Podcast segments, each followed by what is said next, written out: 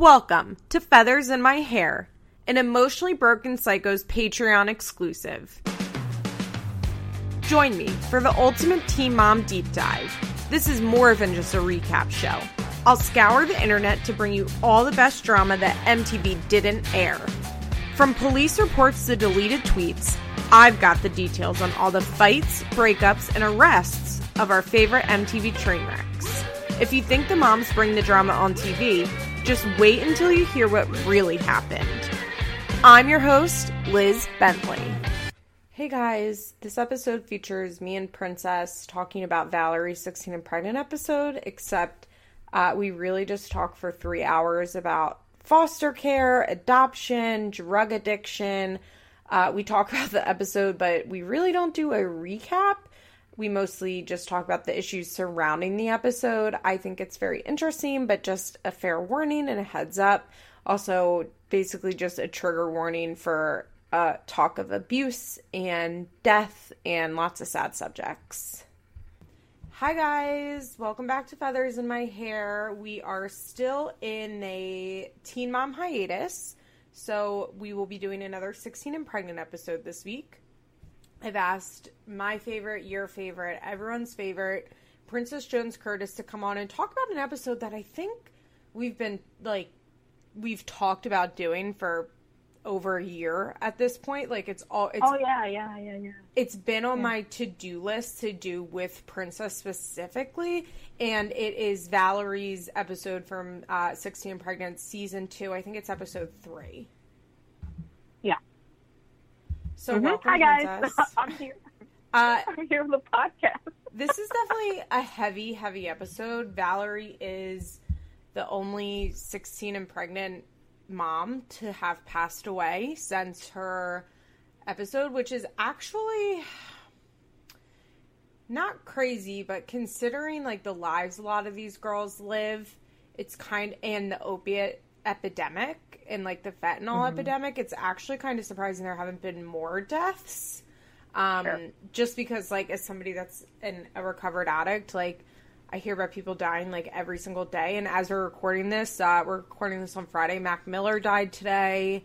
It's definitely like people are dying. So this is a sad episode, but I think an important one because it was it was pretty raw, but at the same time, for me, my frustration with this episode is one that I feel frustrated with in general about 16 and pregnant. I just I think just today was able to put this into words and it's mm. that I never feel like we're getting like a true real story about these girls' lives. And in Valerie's like they allude to stuff and like they they like talk out of the corner of their mouths about certain things and I'm like give us the real story about what's really happening here. I'm sure if I went back and watched Amber's it would be the same. Any of these girls that I know are struggling with addiction and we get these like throwaway lines about how like I wasn't doing so great. And it's like okay, well I don't know. It's it's so obvious that MTV doesn't want to include stuff that's too too bad because I think the goal of MTV and 16 Pregnant is that these girls are relatable and so like they will Yeah. show like badness but they don't want them to be too bad because they don't want you to watch an episode of 16 Pregnant and be like well she's a fucking I mean this is a word I wouldn't use but they'd be like well she's just a dumb junkie who got pregnant like who cares about her and I think uh, the producers are like very, very conscious to make these girls seem like they're not bad. Uh, usually they like a narrative of they're very good, but if they can't, if they, you know, if they're not a straight A student and can't brag about that, I feel like they just always present this like very muted version of what's happening. Yeah. Um, I also feel like, well, I know this is true, that what happens is they, apply, someone calls them, gets more information, then someone comes down and interviews them in person um, once they've decided to, to record. And that person, I guess the producer, um, has to come up with a story for them, a Mhm. package for them. And certain things like, I remember you guys talking about the other 16 pregnant, certain things like the dude's preg- got another girl pregnant Yes. and certain things don't fit into the story you created together. And even if you thought you could include them, you don't have footage of it. It just doesn't make sense in the way you're telling the story. Yeah. Like unless I'm sure that and the other actor, I'm sorry, I forget her name, but the Maddie. the in the other Maddie. So if you were, if I'm sure someone said someone's going to that other girl's house and see if she'll film, and if her parents are like, fuck no, Mhm. like so there's no way to move her into this story in a in a concise way. And keep in mind, what are the show? Their shows are like 42 minutes or something like that. yeah. Uh, so yeah, so I'm sure someone came down and was like, okay, we're gonna make tell the story about this adopted girl who was having a little trouble, and we can't show too much now.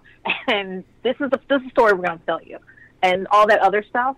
Because I know exactly what you mean. There's a couple of places we when we get there and we'll talk about it Mhm. that people were using like coded language, and I was Yes. like, are you- are you trying to say this? yes. Is that what you're saying? Yes, Yeah, especially so- around her baby's dad. They kept like Yeah. I felt like they very much he okay, and I know for I know this. He ended up being in and out of rehab as well. Mm-hmm. And they kept they it was obvious that okay, so I'm so I'm trying to figure out exactly how I want to say this. First, on reality TV show there are people called story editors and they're essentially Yeah. writers. And Mm-hmm. it's obvious that the story editors wanted this episode to be about a girl whose boyfriend just wouldn't commit to her and that was the problem and i think that's a very uh, regular and common theme in 16 pregnant because it's thing it's something that teen girls fucking relate to. And every teen girl from any fucking family any socioeconomic background can be like wow i know what it feels like for my boyfriend not to love me when i love him. Now do they really can they really like uh, relate to the fact that when she's saying, "Well, I don't want him in his life because in the baby's life because he won't be a good parent," and then they say because he won't love me, but what they're really saying is because he's a drug addict. Like, Yeah. it's very clear to me that that's what they were talking about, but I think they didn't want to go with that for the storyline because then I think that would open too many questions about Valerie. And I also think that, especially when 16 and Pregnant season two was shot, I don't think they had even done Teen Mom yet. So No, there was no. I don't think they had either. I yeah, because it's possible they had started filming Teen Mom, but it, I don't think it had even been on air when they were filming 16 and Pregnant. So they were really just filming this as like a one-off story with no like, well, let's build these characters because it's possible we're going to get this girl on our off like on our spinoff. Mm-hmm. So yeah, Yeah, and I also like when she's talk when his he and his friends are talking and they're talking about the paternity test. Mm-hmm.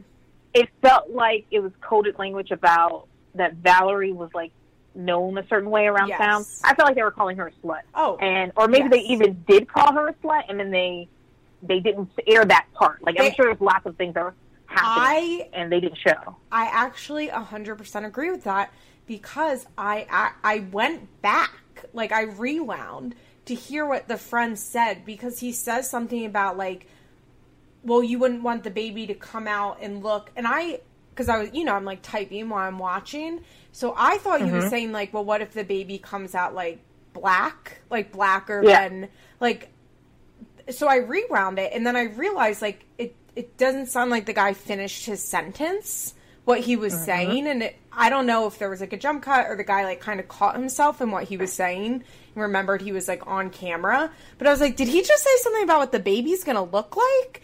And it was definitely implied like Valerie was sleeping around. Like, it, and keep in mind she's only 15, so the thing starts off with "I'm 15." yes which Valerie is, is, young. Um, she yeah, even she's young for this show, especially. this is this this show this episode starts this summer before her sophomore year Yeah, i just want that to say And- the summer before her sophomore year of high school that's like not Yeah. even that that's so young yeah, yeah. And her little cartoon where it's like, you know, I used to be out all night or all morning, Yeah. and like that sort of stuff. I'm like, I think that if we had let those boys go on, they would certainly have called her a lot of names. And yes apparently, the impression is that Valerie has been sleeping around for a long time, and so other times in the story, they talk. Uh, she talks about how Matt was more experienced, and this is the first boy she ever loved and stuff. But my impression is that there are other stories, sort of like Jenelle. Jenelle, there are other Yes. stories you're not telling us. Yes. Sort of like Mackenzie McKee, you're not telling us about the other pregnancy. I would not be surprised if Valerie hadn't had more than one pregnancy scare before this. I wouldn't be surprised at all. I completely because agree. It just seems like she was kind of running wild. So Yeah, so Valerie is 15 years old and she's from what she calls the farm count country, which is near Oxford, Pennsylvania, which is actually about 35 minutes from where I'm sitting right now. It's in the same county as where I am. Uh, we're both from Chester County, Pennsylvania. She lives out in like like it's farm country. Like she's not exaggerating when she says it's the farm country. Like it's the farm country. But Oxford's actually pretty diverse. Uh, it's home to Lincoln University, which is the first ever historically black college in the United States, and uh, it's but it's small. Like it's it's definitely a small town. Um, I would think that Valerie was definitely known as being part of like that family. I would guess, Yeah. you know, that had the white parents Yeah. with a bunch of black kids. Uh, I think that, yeah, she she is from very close to me, and it's not like I mean, she lives 15 minutes away from like a regular schmegular town where there, you know, like where there's just regular neighborhoods like where I live, just the regular suburbs. But she she's out in the boonies. Yeah, but she's 15, she can't drive, so Yeah. Yeah, she is in she's definitely in like a a small town. And we learn that she has 11 siblings. 9 mm-hmm. in total are adopted. And she has white parents and she's black. And they she says that they've had 98 foster children. Her parents also look to be about probably between 65 and 70. they're not. No. yes, they do look that way, but I guarantee you they were probably I don't think they're 58? 65 to 78. I think they're like early 60s. Okay. And the reason I say that is because like Barbara's age. they just yeah, they look like about they look like they hang out with Babs, but Babs is not like in her 70s. Is she? No, she but she's like 65. She's old. But she looks Yeah. she, she looks like a I think Molly talked about this on one of her podcasts. She said she looks like a brown paper bag, like she's been crumpled up. and and Valerie's parents look the same. They look like they had a rough life. Yeah. So, So that's a lot of foster children. So I, let's start there. Uh, the main reason I wanted to bring you on is because as you've, as you've talked about, you are an adoptive mom and you are a foster parent, and 98 seems like a lot. But I'm, I mean, I guess if they count every kid that can't, I wouldn't be surprised if maybe they were um, like an emergency placement home sure. and they got a lot of kids that were there for under a week why they just like looked Yeah. for more permanent residence. like i wonder if they were they had an agency that they were like the go-to family for emergency place short-term emergency placements Yeah, yeah. We know that they like the mom's like always at home, and she can probably take. They have enough room to take just about anybody, if, mm-hmm. at least short term. I'm sure she did respite care. Respite is when you. Okay, it depends on the law where you live, but respite is is more than babysitting, less than a placement. So like if so like and these and they have legal definitions because when you have kids in foster care, your babysitters have to be have to have a certain amount of background checks and a certain amount of training, but a respite person has to have a certain amount of stuff. So like if a family needed to go out of town and they had Oh. foster kids they either didn't want to or couldn't take because Yes. again, foster kids you have to get permission to leave like the county with them. Like where I live, you're not allowed to go any further south because there's a lot of child sex trafficking the Mhm. closer you get to the border. So like they've had kids kidnapped Oh. while on vacation down there. And so like if I were to go on vacation, I had a foster kid here, they would be like, Okay, so we need to set up respite for you because you can't take that one. I'm not even gonna ask the court because they're not gonna let you. So respite I'm like if I'm doing respite for someone I might have the kid for like a weekend Mhm. that counts as like they, they would probably count that in their number of 98 children. That makes sense. I um have a tiny bit of experience with teen foster children in Chester County, Mhm. in the county that Valerie uh, was adopted and lived in. And she when I worked as a victim's advocate, I worked with this 15 year old girl. I won't give the whole backstory, but she uh, had been removed from her home because of abuse and had it was awful. She had a lot of trouble with getting a placement. She had a lot of anger issues. She had a perfectly fine home that she wasn't allowed to go to because you know the state wouldn't let her go there, and her mom wouldn't uh, like do the right thing regarding the stepfather that was living there, and. Mm-hmm. Uh, so she had just justifiably a lot of anger issues. She was pulled out of her school. It, w- it was a mess, and th- she had a lot of like respite care placements where she, the foster mom, would go out of town or whatever, and she would have to go stay at like with the respite care and in Chester County. And I don't know if it's like this statewide. I don't know if this like this, uh, wor- not worldwide, nationwide, but in Chester County, if you don't have a foster home to go to and you are, you know, a teenager, you go to the lockdown youth center. The same sure. like residential youth center that you go to like like the juvenile detention hall for nonviolent uh-huh. offenders. Like it is a lockdown facility and it's not it's not pretty. It's not a nice place to be. It's very, very sad. And she would constantly have to go there because she would get kicked out of the fo- like the foster home would be like she can't be here she's violent like yeah. not like that but like would fight with another foster kid you know just like normal angry right. teenage stuff and yeah and people decide they can't take you in their home like like everybody has their limits so like yes. if their home is like pretty balanced with whatever kids they have there and then you're there but when you're there you're fighting constantly you're or you you're smoking weed, one of the other you're kids, running away. You're smoking weed. Yeah, yeah they have a six year old and you're smoking weed in the room with it. like, yeah, they, yeah. It's not uncommon for them to be like, okay, well, call your social worker and be like, all right, well, I'm sorry, I I can't have this person here anymore. So, and they'll they'll they'll negotiate. They'll be like, okay, well, could you keep it for another week so I can figure out where they can go. Yeah, a lot of being a social worker for these type of for teenage kids in foster care mm-hmm. is figuring out where they can go right now. Yeah, this was like this is off topic, but it was just so sad. And the, like, there was almost something sadder about this case that, not that I have a lot of ex- experience in this system, but there was almost mm-hmm. something sadder about this case than a kid that had been in the system her whole life because she lived in like a stable home, you know, like, sure. like she lit, she had her own bedroom, she had her own, like, she went to the same schools her whole life, like, she had mm-hmm. a normal suburban white teenage girl life. And then she's like ripped out of it at 15 further rightfully so. You, like it was not an yeah. unjustified she needed to be taken out of the home. A hundred percent.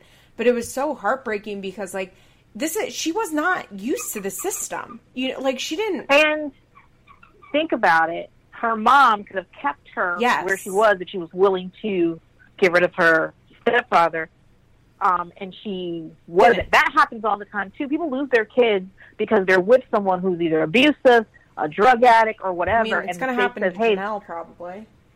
Yeah, they, the state says, "Hey, you can't you can't have your kids here with them," and a lot of times people choose men over. Yeah. For a lot of reasons, okay. Yeah, well, uh, this mom know. had left it. Like they left, and they were staying in a hotel, and then mm-hmm. like the, it was just too much for the mom, and I'm not like absolved. Like the mom was guilty of doing the wrong thing. Like I will not sure. defend the mom, but like I know she had tried for a little bit, and yeah, it was just so heartbreaking because this girl. It wasn't like a kid that you know what I mean. Like was like, okay, well here we go again. This was like so yeah. out of her world. Sure, sure. And kids that age, it's it's very hard to. I mean, so when I was watching the show, I was some of the stuff that was happening. I know it's just super hard to have a teenage foster um, yes. child because they absolutely know their parents. They absolutely know what's going on. They're usually in contact with their parents. They're going to sneak and be in contact with their parents. They'll run away to their parents, yeah. even if their parents have hurt them incredibly. Even if their parents are, even if they're terrified of their parents, they just want things to be normal. Yeah. And so it's super hard about to do to. So I can totally see like that happening with the the little girl you were talking about, and her not being angry at her mom, maybe being angry, but most of her anger being towards the people who removed her. Yes. And saying, if you would just leave us alone, everything will be fine. And not saying, okay, well, this person, stepfather or whatever, doing these things, and my mom has chosen for whatever reason to protect him instead of protect me. Well, and angered And- herself too because I think she had been the one who told. You know, like Yeah. and And I that she thought she just she thought he would go away. show up. Yeah. Yeah. she thought he'd show up, and then he would be gone, and everything would be fine. Yeah. But what happened is she had to leave, and her mom continued to protect her. Kel went through that. Kel Yes. went through that with her mom, where her mom was like, "I have to like." Sort of protect my situation here, my my setup Yeah, here. her So situ- I think go. situation is a really good way to describe it. Yeah. Also, so that's what came. This is a little bit off topic, but that's what came to mind when you were talking about how Kail was like kept talking about um Briana.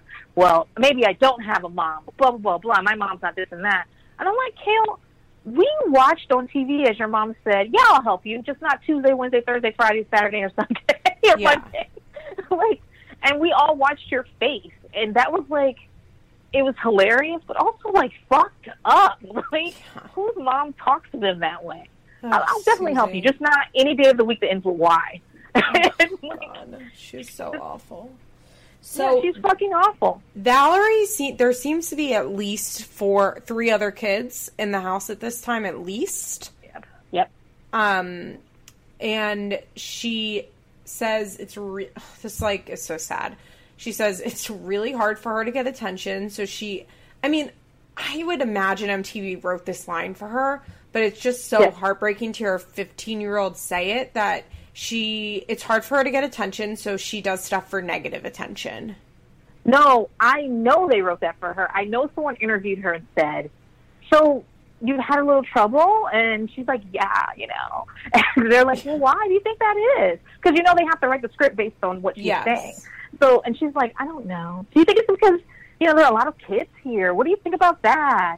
Is it hard to get it? Like that's how it's." And I'm and I'm basically doing an impression of that fucking Dr. Drew and I'm bringing but that's where True. I'm basically leading them down something and then saying, "Yeah, man, that's terrible." That's what I think happened. Yeah. Although I'm not saying it's not true. It's definitely just- true. It's not as it's not as pat like clean as that. It's not. It's that's not every. That's not the real.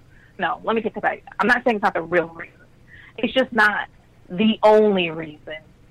I think Valerie was adopted when she was a baby. Was that true? Yeah, so I looked into it a little bit, and it seems like Valerie was adopted when she was a toddler, um, and Mm-hmm. didn't meet her mom until like her birth mom is like an aware human until after the show was on. So I think she Yeah. had been with this foster fam, this adopted family. I think she went like from. They, I'm assuming she was adopted out of foster care, and that they had had her Yeah. since she was a small child. Yeah. Also, I read that her foster mom, her adoptive mom, said that she did not know Valerie apply, applied, and she didn't ask permission until she'd already been chosen.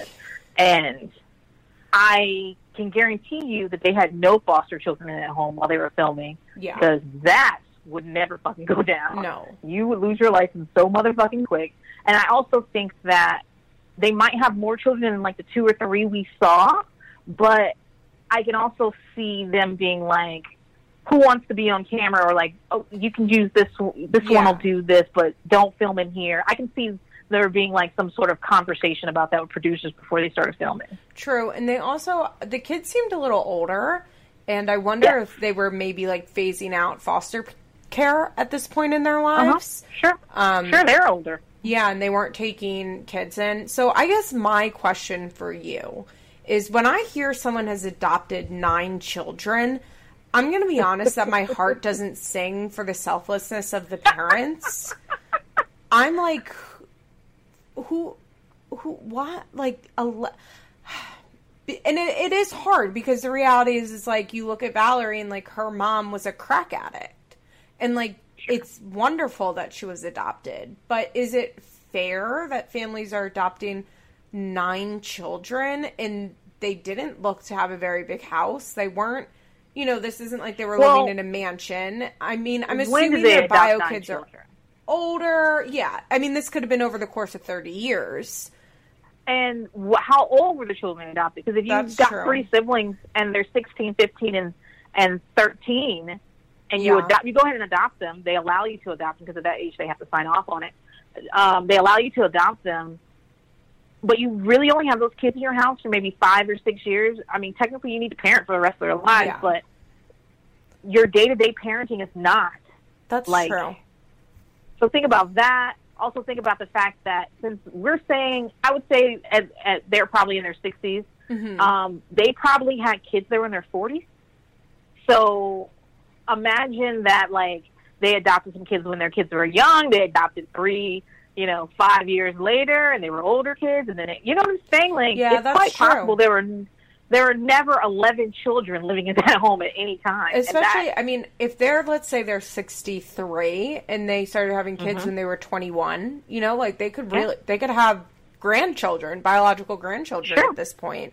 So yeah, that's Yeah. true. And- and Valerie had her own room. I yeah, found that a big. interesting. It was big too. It was huge. It was. I mean, they lived in a farm. Like It, it was probably like a converted lived- great room. You know, like Sure. yeah, She had her own room. So, to answer your question, I want people to know that anyone who fosters or adopts always ha- gets something from it. Any type of charity work, anything you give, Yeah. you get something from it. Even if it's just a good feeling, yeah, or you wouldn't get something from it. Yeah. That's and so nature. that's one of my problems. I have a really hard time with people lavishing praise on me and it's very hard for me because I have like I like the kids that come in my house. I get fun kids all the time. I don't know if that's because I'm fun or because I just get the luck of the draw, but I get very funny children.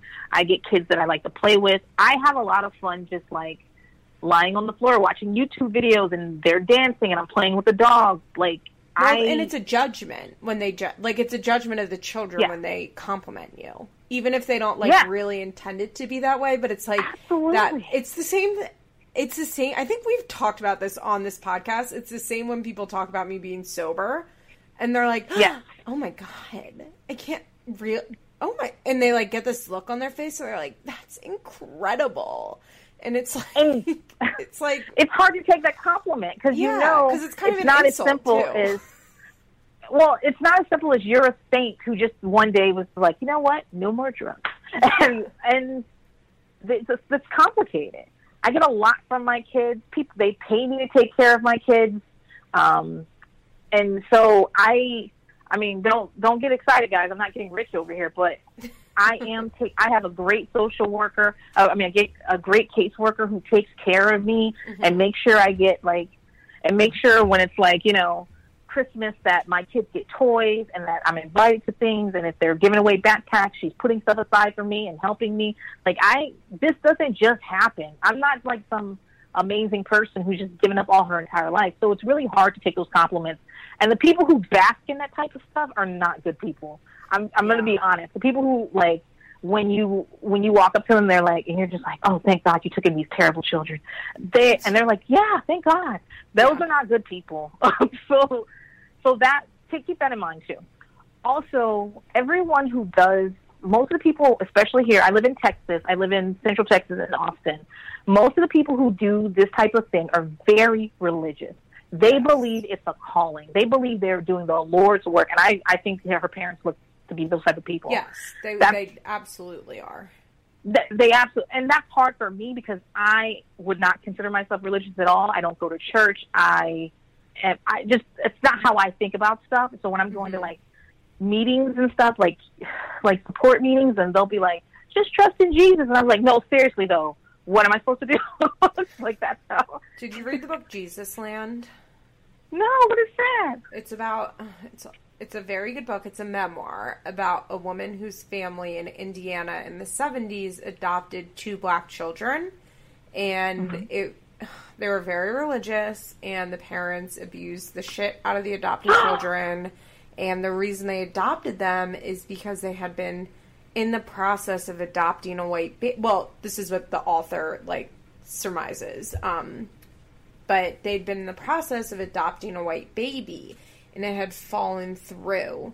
And the hospital or the caseworkers or whoever had been like well we have this like set of siblings and they felt like well jesus says like we need to adopt and like so we can't say no to this these black children Ah. even though like we don't want black children um because it's like our calling to adopt and it's It's a beautiful memoir. I haven't read it in years, but I, I read it like three times back in the day. I really, really right. enjoyed it. It, I mean, it, there's a, it's a heavy memoir. There's a lot of abuse and sexual assault, but it's it's very, very, very good, and it really talks about like the religious aspect of these white people like adopting black people, and I think it has a overall not lesson, but Mm. kind of story. Ninety nine on Amazon. Yeah, you, I highly suggest it. It has like a very good. um I think the author is a very good. The author is white, obviously, because it was her biological parents, and I think the author has a very good understanding of white religious folks who adopt black children, and mm-hmm. obviously not all families who do this, but it's not like I'm. Breaking news. Transracial adoptions have issues. Like, welcome to 1992. Do you want to read my study? Like, but I, I I think the author has a very good understanding of it and a good way to like explain what it looked like for her family that I think probably applies to a lot of uh, Yeah. white Christian adopt adopters. Yeah. And the other that so that's the other thing about all adoption is that a lot of people think that they are doing like a favor to the children. But keep in mind that people, uh, plenty of people adopt that can't have children, or this would be the only way to get children for them, especially from foster care, because foster care, I'm going to tell you, is damn near free to adopt children. Like they pay you, and and, and they pay for your adoption. Like I didn't pay a cent for my lawyer. I, I I they gave me some names, and I made some phone calls, and they took care of it. I didn't pay a cent for that stuff. If I had wanted to adopt a white baby, newborn baby, privately, I could easily have paid thirty or sixty thousand dollars. No, no, that would have been like no problem. Yeah. Yeah, racking that up. So, I- so while I do not adopting eleven kids is a lot, but we don't know when they did. That's true. And then some people, but having eleven kids is a fucking lot. Just have Yeah. just Yeah. getting pregnant, and having eleven kids is a fucking lot. So it just really depends on. I'd like to know more. But the other thing we need to, the one thing that like really stood out to me with these parents is that so they're talking about how Valerie got pregnant, and her dad said she's pro-choice, and she's like, "You mean pro pro-life?" And Oh, like, yeah, yeah, yeah, pro-life." that. but you know that's the exact opposite of how I feel. Like I would, I would, I want abortions to be covered on the health care. Like I just think that I this want the like, government to pay for them. Actually, yeah, I just think that's. I mean, it's cheaper than the Yeah. than the other ways you have to pay for unwanted children. yeah. And but I like someone who walks their talk who says I am pro life and so I take in children and so Yeah. that other people can't or won't take care of. And lots of people are pro life and they don't want shit to do with these babies that are born and they don't want to help support them and they don't and they're they're a nuisance to them but they I mean, want that- to they want to prevent people from getting abortion. part of the reason that Valerie had this baby, right? Because she knew her parents were like never gonna let this baby be without a home. I no, I think part of the reason she well part but I also think that adopted kids really want to Oh. have biological children. And it's And I actually, think I, mean, we see that multiple times in 16 and Pregnant. Like it, Yes, there are other multiple episodes. Yeah. Yeah, Mhm. absolutely, because they want to have the biological connection. Connection, and Valerie even says it. She says, um, ugh, "I have it in my notes," but she says like she never knew what it felt like to have a connection with her mom, and she wants to feel that with her baby. And I'm just like, Yeah. oh, that's not. It's not going to fix you. It's just not. Well- it's not going to fix that like hole in your heart from not having that connection with your bio mom. Absolutely. And think about this. So she's only, she probably does not remember her biological mom in any way, shape, or form because No. she was adopted as a toddler. And she, even if she had visits up to the time her rights were severed and was adopted right after, she, she probably does not remember her biological mom. Yeah. So all she knows is the relationship with her adoptive mom. And I'm sure that the things that, so you and I were both, I mean, you were a bad teenager, but I was an annoying one. And I had a hard time with my mom because we were the only Mhm. women in the house and we clashed all the time. Her being my biological mom didn't, I felt like she didn't understand me. But if Yeah. she had been, if I had been adopted, I'd also be like, well, she's not my real mom, so that's why. That's Yes. why she doesn't understand this. And I'm sure Valerie would tell herself that. So she would be like, you, "You're not listening because if we were relate, actually related, you would understand why I have to go outside at 3 a.m. and do heroin. You would understand." Like she, but she Yeah. doesn't have anything else to, to compare it to. So I think that's part of it. I also think Valerie just thought she wasn't going to get pregnant like a lot of people. And she was just like, "Oh, you know." Yeah. I actually have a friend whose mother got pregnant the first time she had sex and then had to marry the guy and was married to him for like was married to him for 35 years and then found out like that for the last 10 years he'd been cheating on her with various prostitutes and people in prison.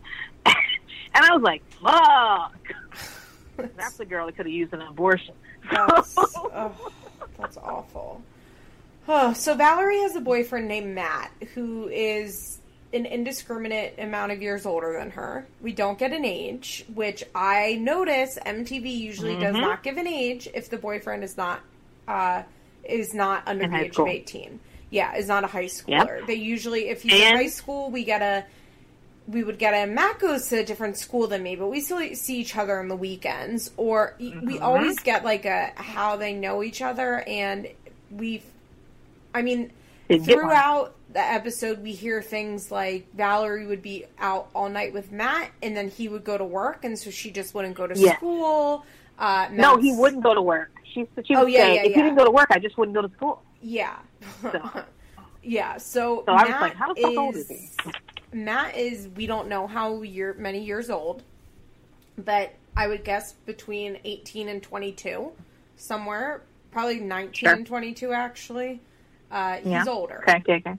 He's definitely older, and Valerie describes him as rough around the edges. and you know what I will say about Matt is that at least from what we saw, Matt was probably one of like the lesser abusive boyfriends on this show. He just didn't want to be with Valerie, and he was like, And he was rude about it. He was rude, but he was like- he, he was like, just stop calling me. Like, I just, I don't want to be like. I will say he was, He was quite honest. upfront. He was quite upfront, and he wasn't coming around and sleeping. He wasn't like Adam, where like one day he'd Yeah. come over and have sex with her, and then the next day be like, you should kill yourself.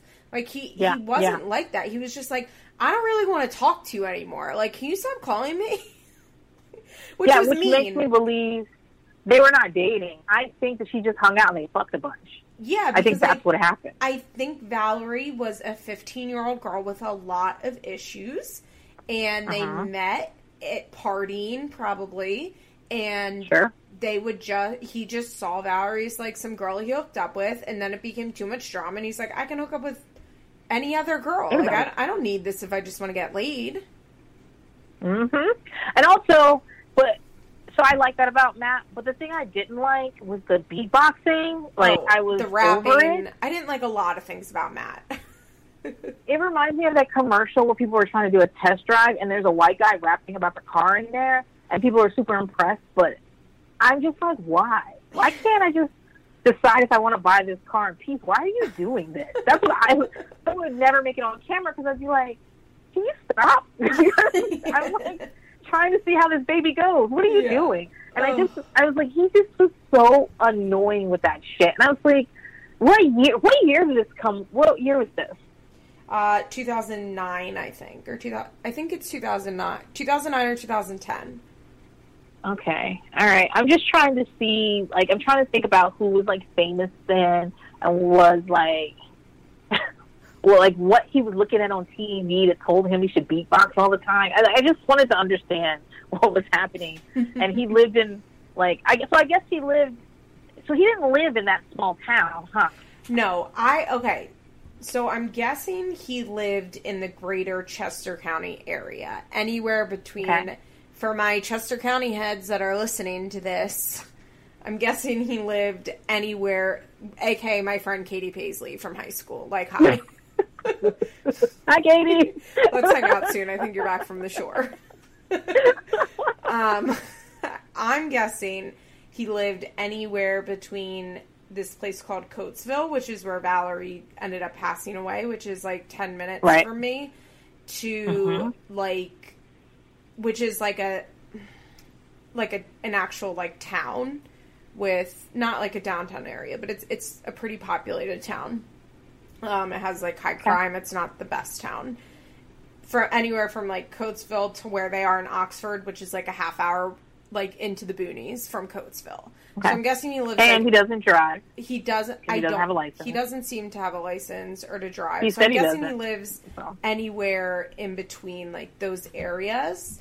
Um, although I don't know because then he moved to Wilmington, which we'll talk about when we get there. But if he was from Coatesville, he, I don't. So I don't know. But he lives, I would guess, within like a forty minute radius of her. But because she's out in the boonies. Like anything within a half hour is probably considered close to her, you know, because Yeah, she like lives far away. Yeah, since neither of them have licenses, Matt specifically said he'll have his license back or something like that. Oh, and a du- also- DUI.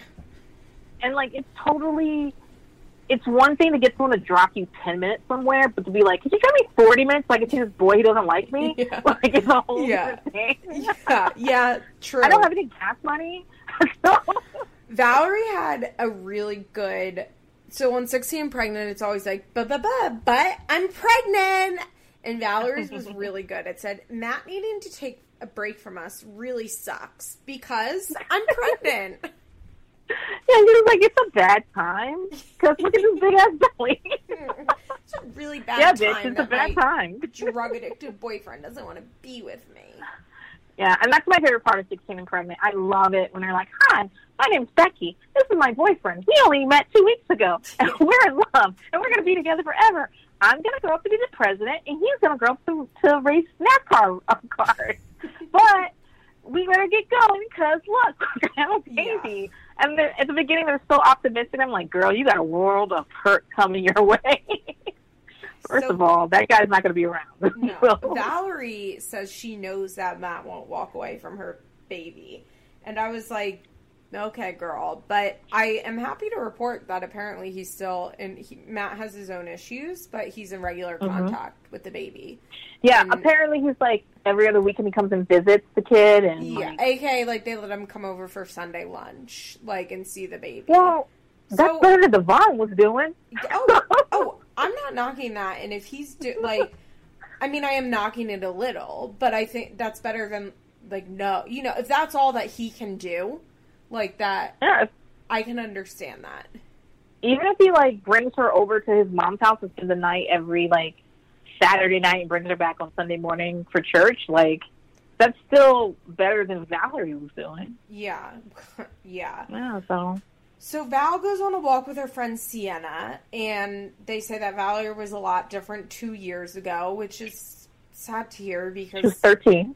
Yeah, and that makes sense to me because she probably in seventh grade was still probably pretty happy go lucky. She was like okay with her life and like hadn't maybe thought that much about her adoption and her bio mom and like the chaos and dysfunction and then probably, you know, Puberty. around- yeah, puberty hit and she was like, nah, fuck this. She's in high school now. She's worried about how she looks. And one of the things that struck me the first time I watched this, when it was on its first run, was I remember thinking Valerie's very pretty, and she's in high school, and everyone wants to fuck her, and she is on top of the world, and she thinks this is how her life is going to go. Yeah. And what she doesn't realize is that I mean, she died at 23, but I didn't I didn't know that was going to happen. I'm not that gay, but I was thinking to myself like, at 22, she's going to be in a different place here because being pretty is always a good thing. Don't get me wrong, but then people add other things to it, and in high school, you guys are kind of all on the level playing field. You kind of have to you you eventually have to go home. Nobody has a mm-hmm. car. Yeah. No one. You don't. You you may have some money from your family, but no one's like has a career, and you and you there's not that guilt about that sort of thing.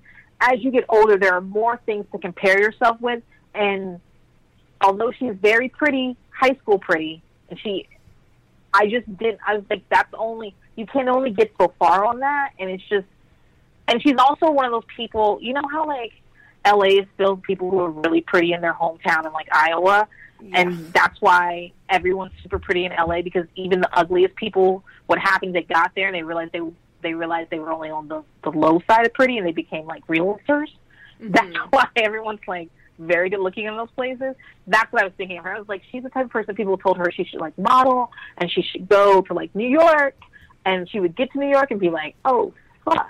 like Yeah. there are a lot of pretty people. So I remember thinking that she probably, I I bet she was pretty popular Yeah. for a lot of reasons in high school. I think that's probably a good assessment. Or if not, like, if her high school is anything like mine, she might not have been like the most popular, like, good girl, but she was like popular with the bad kids. Sure. You know what I mean? Like, Sure. she was invited to every party. Like, probably, I would imagine most of her friends, especially the guys, were much older than her. I wouldn't be surprised if Valerie was that, like, 14 year old who partied with, like, 19 and 20 year olds, like, on the regular. Sure. Also, she's black, but she's light. She's because she's biracial. She has long black hair, longish black hair. And when you see her friend, I guess her friend Sienna, I was like, oh, that was me in like high school. Who, I mean, there's nothing wrong with Sienna. Don't get me wrong, but she's obviously not pretty like Valerie is. Yeah, she but was she's got a lot of chubby, fucking She had questions. glasses Yeah, on. Like she was, glasses. she, She- was she was cute, but fine, she was a high schooler. You're like, oh, she's Yeah. 15. Yeah, and no one's like, she's not. No one's chasing her like she's got beer flavored nipples or whatever. Yeah. Like they were probably chasing Valerie. And I remember thinking, oh, I see myself in her because I wasn't like the cute girl ever, but I was definitely like the one with a lot of questions. Like, wait, but you're 15. wait, is he gonna come visit you? like that's what I, I. I would totally be in the corner, like bringing the fucking room down. Yeah.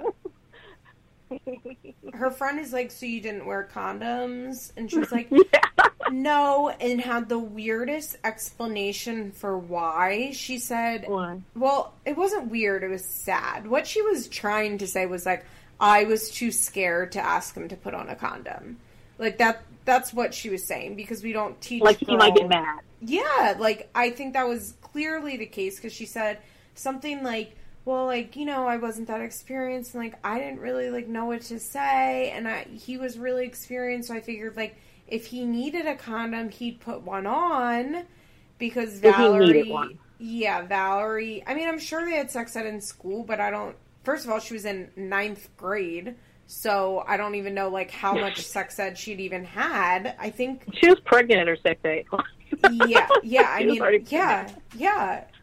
And she, you know, I'm sure there was no discussion in the home of like if you're gonna have sex, like you must wear a condom. You Yeah. need to stick up for yourself. Like you Mhm. have a voice. Like you need to use your voice. Men are gonna try and do like pressure you into doing things. Like not. Yeah. I'm not saying like Matt pressured her into having sex, but I think. It's very obvious that like when Matt said jump, Valerie said how high. Um Right. and was like Yeah. constantly scared of Matt not wanting to be her boyfriend and Matt not wanting to be with her. And the last thing that she was going to do was say, Hey, honey, can you put on a condom? Because that might make him Yeah. upset and then he won't want to have sex with her. And if he doesn't have sex with her, then he doesn't love her. and I, w- he doesn't want to be around her. That's Yeah. why he's coming over to have sex with her. I think that like, so one of the things I try with my kids is I try not to talk about sex as if it's some dirty thing you're never going to do. I mm-hmm. try to like, even just when we talk about our bodies or when we talk about people asking them to do things, even if it's just something innocent like playing or or um, you know, come over here and do this with me. I always tell them like, you will have you always have time to pause and go, wait a minute, let me think about this. You never have to do things like right this second. You can pause and decide what you want to do. Um, I think that her, like you said, her parents were like super, like you're never gonna have sex until you're married. hmm You have to keep your flower pure, like some Yeah. bullshit like that. And if the if the choices are, I'm never gonna have sex ever, or um, like if that's the only choice you give them, then you oh, you force them to make a choice that you can't even help them with. You can't even say, "Hey, listen, if you think you're, you know, as things are getting like more serious and stuff, you know, I'll help you. I'll always listen to you. If you need, um, if you think you need like condoms and stuff, I I have them. We can talk about things. You can tell me how you feel. I'm not going to get mad at you. Like if you talk to people like that, and you not just talk to them, but like act out on things like that Yeah. then they will trust you enough to say, "Hey, you know, we're hitting it, man. we're getting there." So I don't. I just feel like, also, if you listen to the way Valerie talks to her parents, Valerie is very spoiled. Yes. Okay? Which is not unusual. I think people think foster kids are super grateful and they're just like so happy you're feeding them or thank you for adopting me. You made me. That's not how children talk to you. And why would they? They're not like indentured. They're not slaves. They're not like you know what Kids I'm saying. don't Like, have gratitude. It's like it's a learned trait not. that you learn as you get older. Like they're sure. kids don't have like the world perception to understand gratitude. I mean, you train No. them to say thank you, and they, I think they can genuinely feel moments of gratitude when they are rewarded in the instant. You know, like Uh-huh. when they get something they really want, like a child, of course, can be like, oh my God, thank you. I wanted this so bad. But that's why, like, you Yeah. rip through all your Christmas presents and you love it and you're high on it, and then you're like, oh, that's it? Christmas is over? Yeah. Like, Two days later, you don't give a fuck about those toys. no, and cri- kids are just un, and it's not their fault. Like they're just not. They don't have. When you're a child, how can you be grateful when you don't? The world is not big enough for a, chi- a child's world is not big enough for them to have true gratitude. right. They have no idea, and empathy is hard for them. Yeah, it's a Um, learned it's skill. These, you have to learn these things, and also, again, thinking about yourself as a teenager, thinking about me as a teenager. Oh, I even as not like I had no gratitude whatsoever. I just assumed that No. these things, these things were going to happen, and I I did say thank you, and I I mean I do I I have a good Well, relationship because with my parents. I love them. You were well mannered, and that's the difference. Children can be well mannered, but it's very hard for children to have genuine gratitude. It just is. Right. Yeah. And also, so I think I talked to you about this before. Foster people who are in foster care or or in those types of Oh situations, yeah, we have talked about this, but especially if they're in long term care. hmm Um, so people who do foster care and there are terrible people who do who are mean and like lock people lock people in cages and like you know um, are Yeah. doing it to get the money. But I'm going to tell you, it's like not a lot of money, and there are easier ways to get that money, and then you don't have to take care of a kid. So you get a, The- a second job. yeah, like you could like work at you could work at like Denny's for like a few nights a week and get the same amount of money in a month and not have to spend it on anybody. So I know that's in like uh, archetype, but Mhm. it's really not what most people who work in this industry are like. Most of them are like bleeding heart people. yes. So if you've been in care or around people who are in care, like Valerie has people who are foster parents that do this thing all the time. What happens though is that they try really hard for you. And the state also requires you to do certain things that are that you wouldn't be required to do with a biological parent. Like I'm required to offer children three meals a day and two snacks. I have to offer it to you, and it needs to be the it needs to be on par with what I'm eating. Like when I was growing up, my mom sometimes would eat food and like we would have leftovers, but she would have Mhm. like something special, and that would be to- totally okay. It would be okay for me to do. Mhm. So, and then also, like, I get free tickets to like um, water parks, and I I'm invited to all these parties, and then the social workers do all these things, and people donate stuff specifically like to my family, and they'll Mhm. I'll get like a Walmart gift card for two hundred fifty dollars to just go buy them things, and all I need to do is provide a receipt and take a picture of the kids with it. Like people in the community do things like that. yeah, so- like church groups or whatever. Yeah. Like, yeah, not So like an Instagram Valerie- sponcon, but like church. No, no, no, I'm not doing Spawn Guy. But it's kind of like that. They just want to see that what you did with the with the money, Yeah, and then like course. at And I mean- people show up with shit. People, So you people get want to feel spoiled. good.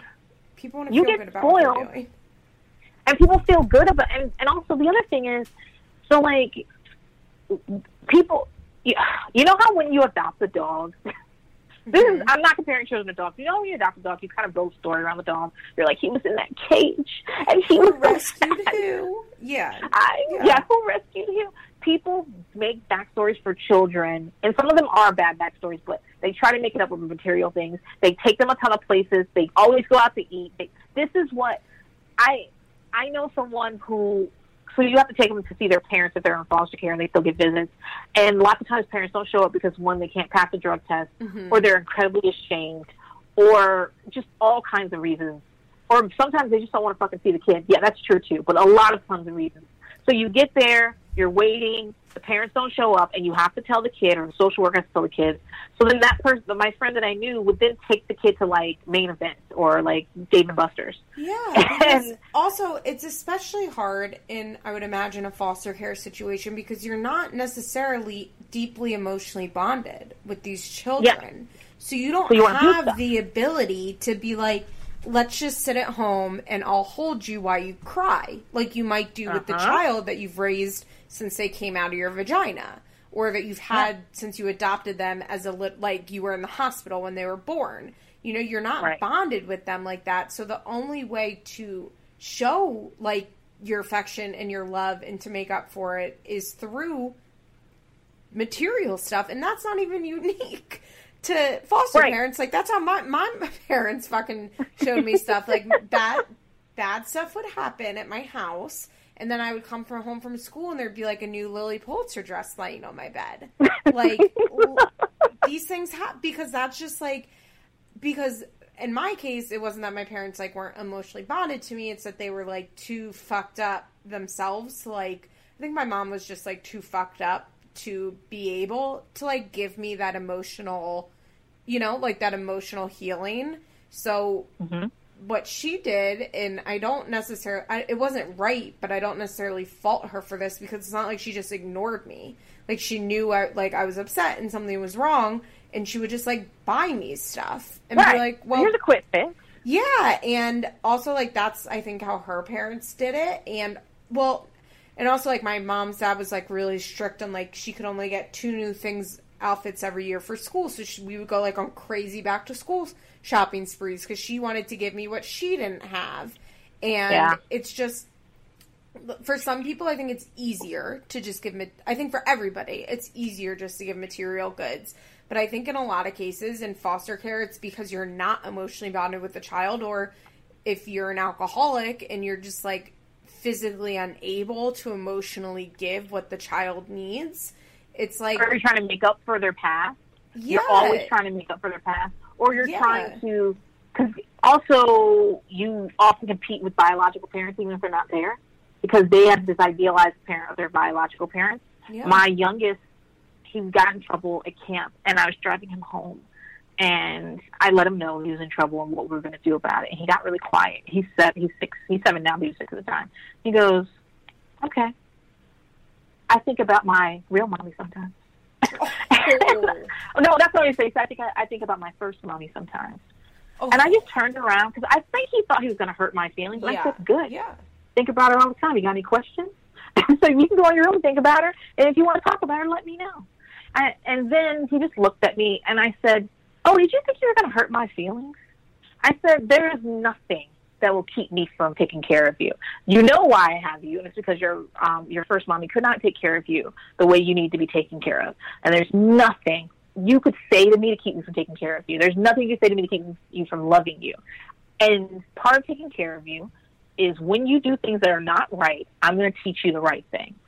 And I said, "Do you have any other questions?" He was like, "I'm sorry," but I really thought he thought I was going to bust out crying and be like, "Okay, you don't have to do it. Don't worry yeah. about it." Like so think of all the emotions you had as a teenager or as Valerie age. Couple that with you're trying to figure out who you are and you have this thing in your past that that's part of it. And I'm sure that as she got older, if she got in trouble, she could easily say, I miss my real parents. Mm-hmm. I know you don't understand me. And and then her mom I'm gonna be honest, her I don't know if she's like a terrible person or anything, but on camera she just seems like she was at her wit's end with Valerie, and she mm-hmm. like really loved Valerie, and well, I could totally see her being like, "Let's leave them all." Uh, yeah, I think that's absolutely true. I think that we have come in like in the seventh inning of Valerie's story, yeah, and like yeah, in a way that is we don't see in a lot of these other sixteen and pregnant uh, episodes. Valerie had been expelled from school. They just don't say right. it. She goes, well, I was skipping school a lot, so like, you know, now I'm homeschooling. And then later she's like, well, what if I like apply to go back to the school? And they say yeah. something about, well, we've been through the suspensions. And I'm like, Valerie was legit kicked out of school. Like, she was going to have right. to ask to be let back into the school. and it did not seem like it would just be an easy option to go back to school. And I feel like we are just missing so much. And they would just like constantly say these things like, well, when I was out all night with Matt. And it's like, what? She's 15. Like, what do you mean she yeah. was out all night? Like, how was she out all night? and you didn't call the police or what how how was this a regular thing also matt was she mentioned at some point times when matt had spent the night Yeah. and stuff like that and we talked about my mom having well. no sleepovers yeah, no Yeah. sleepovers nobody fucks in this house except for me and your daddy when i let him join in that's it yeah, there's really, and I would say one thing that I found kind of striking was how calm her parents were with her. Mhm. Like, in a way that didn't seem like they were just calm, cool, and collected, in a way that seemed like they were totally and completely resigned and not actively giving Valerie boundaries and consequences. Or in a way that you've already caught her doing heroin in the bathroom and this is like the least this is the least worst thing that happened this year Uh, yes, and I'm wondering if her parents, also because they're religious, believe that this baby was a gift from God to save Ma- Valerie and to Sure. fix her. and, you that know this that is when the thing we need. And you know when she died, that they said the show was like the start of everything. That once she was on the show, she thought she was this, and and she just was uncontrollable after that. Totally like not acknowledging the fact that she like had like was already having like tons of trouble. And don't act like you were controlling her before that, because that's not true. Oh, so yeah, I just want to mention that Valerie and her dad they're all outside talking and you kind of touched on it earlier, but he said, you know, we found out you were pregnant. He said, we're pro. He said, well, I'm pro choice. And they're like, no, you're pro life. And he said, oh, yeah, well, she had no choice from what I saw.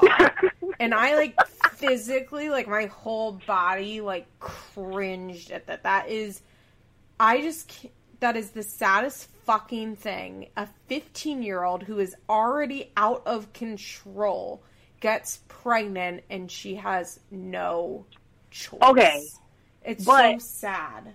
You know that's not true, right? she got herself on TV without permission. She got Oh pregnant yeah, without I permission. mean in Pennsylvania, she was out all could get an night. abortion. She could get if she, she really, an abortion. if she wanted But- one, she would have got one. I agree, but it was just like to hear her dad say it like that, like that they're they don't. It's very rare that they just like say it like that. Like they're just like, Sure. oh no, she was having that baby. I also Mhm. They didn't discuss adoption at all in this episode when it came to the baby, right? No, she did. Sienna asked her. The girl with the questions and the glasses Uh-huh. asked her. I like she said, Sienna. That's that's what. Yes, I think Sienna's probably living a fine life right Yeah, now. But anyway, a college graduate. She is She's a for her lawyer. first home. she's asking real questions in the courtroom. Yeah. but she asked her, and that's when Valerie said the thing about wanting a connection. Oh, okay, okay. And I, all, but I do wonder if like her parents were like, well, we're not going to push adoption because like we'll just adopt the baby if it doesn't work. Like no, I bet you. I bet you they said, you know how you were a gift from God for us. You're gonna. This baby's gonna be a gift for someone else, and you could do that. No, no, no. I mean and like I, between themselves, like in the back of their head, they're probably oh, just like, well, oh, yeah. I mean, we're going to take the baby, and you know, like we've already adopted nine, like baby number ten. Yeah, and they did end up adopting her, right? Mm, they've had custody of her. She's not adopted. I wonder if she's still in the system and they get like assistance. No, because it would be a kinship adoption. Oh, oh, and you don't get. Yeah, that's true. Um, you don't get paid for it. I wonder if they just like don't care to go through with the process of adopting her. Why You- would they? Who's yeah. gonna come get her? Yeah, Um, and like and that's Matt. that's super yeah, common too. yeah, like we're gonna go through the process of like, you know, Matt comes around once a week. Like, why rock the boat? Nobody's pro. Mm-hmm. Nobody's like gonna come here and say like, I want this baby. like, And it would be super hard because um, possession is not against the law when Yeah. it comes to custody stuff. And the fact that she's been, they've been like her primary caregiver since her birth. Yeah. It would be nearly impossible for him to get get him get her Yeah. from that house unless they could prove something happened. But like I was saying, this is super common too. Like for you to raise either foster or adopt a child, raise them, and then end up raising their child. Yeah. or because or to foster some children and their mother continue to have kids and ask you to keep taking them, like call you when she's pregnant and be like, I know you adopted my other two kids. Um, I want all my kids together. When I have this I one, you come get it? I know I went went to rehab with a girl who both of her children were adopted by the same uh like gay couple. She got pregnant, gave the baby up for adoption, and she got pregnant again and called them and was like, Do you Yeah. want another baby? And they were like, Yeah. Actually, Yeah. like send them our way. So Yeah. both But a lot her- of times you don't because Yeah. like you have four of her kids and you're like, you got to stop because I can't Yeah. take anymore. And even then, like, I just know people who had reached their limit already, has to be but took on a new kid. Well, they took on a new kid because it is the biological sibling of the children they already love. Yeah. and some of them have relationships with biological parents and it's Mm-hmm. super hard especially if you can do it with no judgment it's super hard to look at them and be like okay so i don't know what's going to happen to this one i know i have these others but this one i can't and it's especially if it's someone a lot of times these are relatives too like yeah. I just when I watched this the first time, I knew that kid was going to end up with those parents already. I was like, oh, okay. So we see what this is going, right? And so I mean, unfortunately, like it, it's a very a case like Valerie's, in my opinion, is a very strong example of you know generational drug abuse, generational like teen parenting, generational dysfunctional parenting.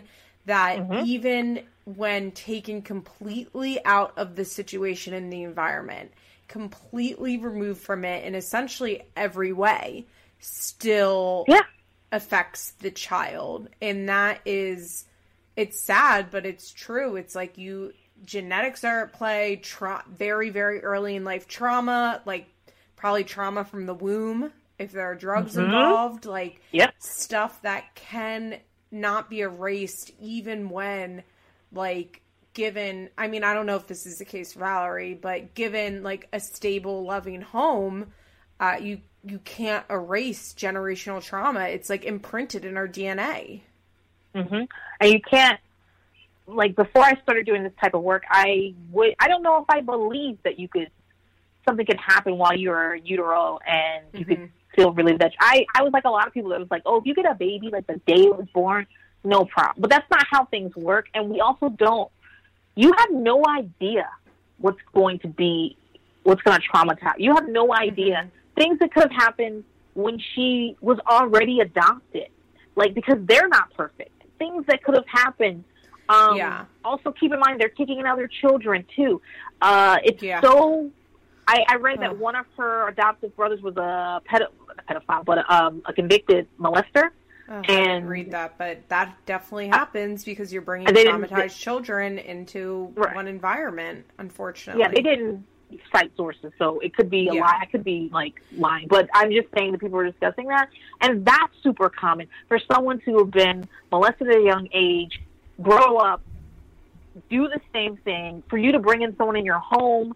And then they molest your children like that. That Mhm. shit happens all the time. We don't know what the fuck happened to Valerie. We don't know what happened to Valerie Yeah. two years ago.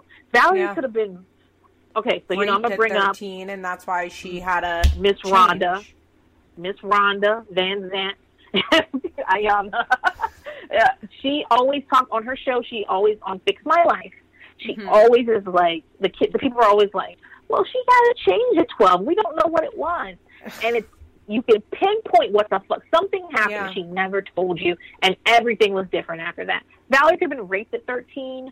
Valerie Mm-hmm. could have had problems. Her parents seemed loving, but she could have had problems with relatives of them that didn't accept her because of Yeah. because she was a transracial adoption. She could have been abused in other ways by other children. coming. You have no fucking idea. She just Yeah. seems like by the time we get to her, just like you said, it's late in the game. Now and I'm interested Who the fuck knows? and I know this is like such an unfair ask of me, and I'm just like saying this out loud because we're talking about it. My ideal version of 16 and pregnant, and I kind of understand this is sick, but like I think that this, I'm kind of obsessed with like a more realistic version of 16 and pregnant would be for like all of these girls that were sexually assaulted or molested as children to be like and then this happened like I Like would for like intervention? to- no like yeah like intervention like 16 and pregnant intervention style where we get the truth of a lot of these girls who are come to us on 16 and pregnant already so broken and in these emotionally and sometimes then we later find out physically abusive relationships with these awful teen boys um, have like dysfunctional relationships with their parents. Some of them have eating disorders. Some of them have substance abuse issues. Like obviously like you can't force someone to disclose abuse. Like that's not what i'm saying. But if i did like an ideal version of 16 and pregnant we would get like it'd be two hours long and the first 30 minutes would then be sitting there and like recounting the hardships in their lives. Because i think that's like an an angle that we just don't get on this show that explains why these 15 year old girls are choosing to have babies Well, one, you never get that because no parent would sign off on it. i know i know Did you? And this is off topic, but did you see that MTV has a new show called Pretty Little Mamas? What is Yeah. that? It's um I haven't watched it, but apparently okay. I swear It's to not God. out, is it? No, no, it is. I think it has two episodes. I swear to Oh. God, apparently the premise, it's like a pretty little liars inspired show, but with real people who are brought together after the murder of one of their friends. I swear to God. And Wait, they're all young. I thought it was about Teen Mom. they are. They're all young mothers, and it's apparently scripted like The Hills. So it's like real people that aren't actors, but it's like a heavily scripted and produced reality show. What is? What are they doing? I don't know. I haven't watched it. You yet, know what? We're not. I'm definitely not young, and you're not that young. I don't think that we're there. though. I don't think we're their um their target audience. Yeah, I can't really do like a a a heavily scripted reality show. I've never been like a big fan of them. I actually never loved The Hills for that reason. Like I never loved a Chrisley Knows Best. Like I don't super You don't love love anything. Chrisley Knows Best. I could actually talk for hours about how fucking crazy that family is. But anyway, on that Okay. note, let me take a five second break and then we will continue talking Valerie.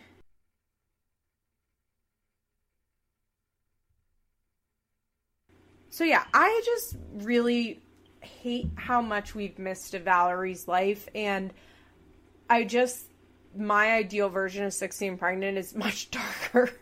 Basically, it's just like a darker, grittier show because that's what is interesting to me and I've never loved this like having a baby is hard narrative because it's like yeah we know but you know it's also really hard like being a 15 year old that's been expelled from school that's having unprotected Uh-huh. sex with your boyfriend because you're too scared to say put a condom on like Yeah. god only knows yeah. so matt and his friend uh like take a car ride and they talk about a paternity test and his friend calls it a fraternity test it's been stupid. Okay. stupid. And okay, when I say Matt is like the literal spitting, like if I could draw you what so- a Chester County white opioid addict looks like, Matt oh. would be it.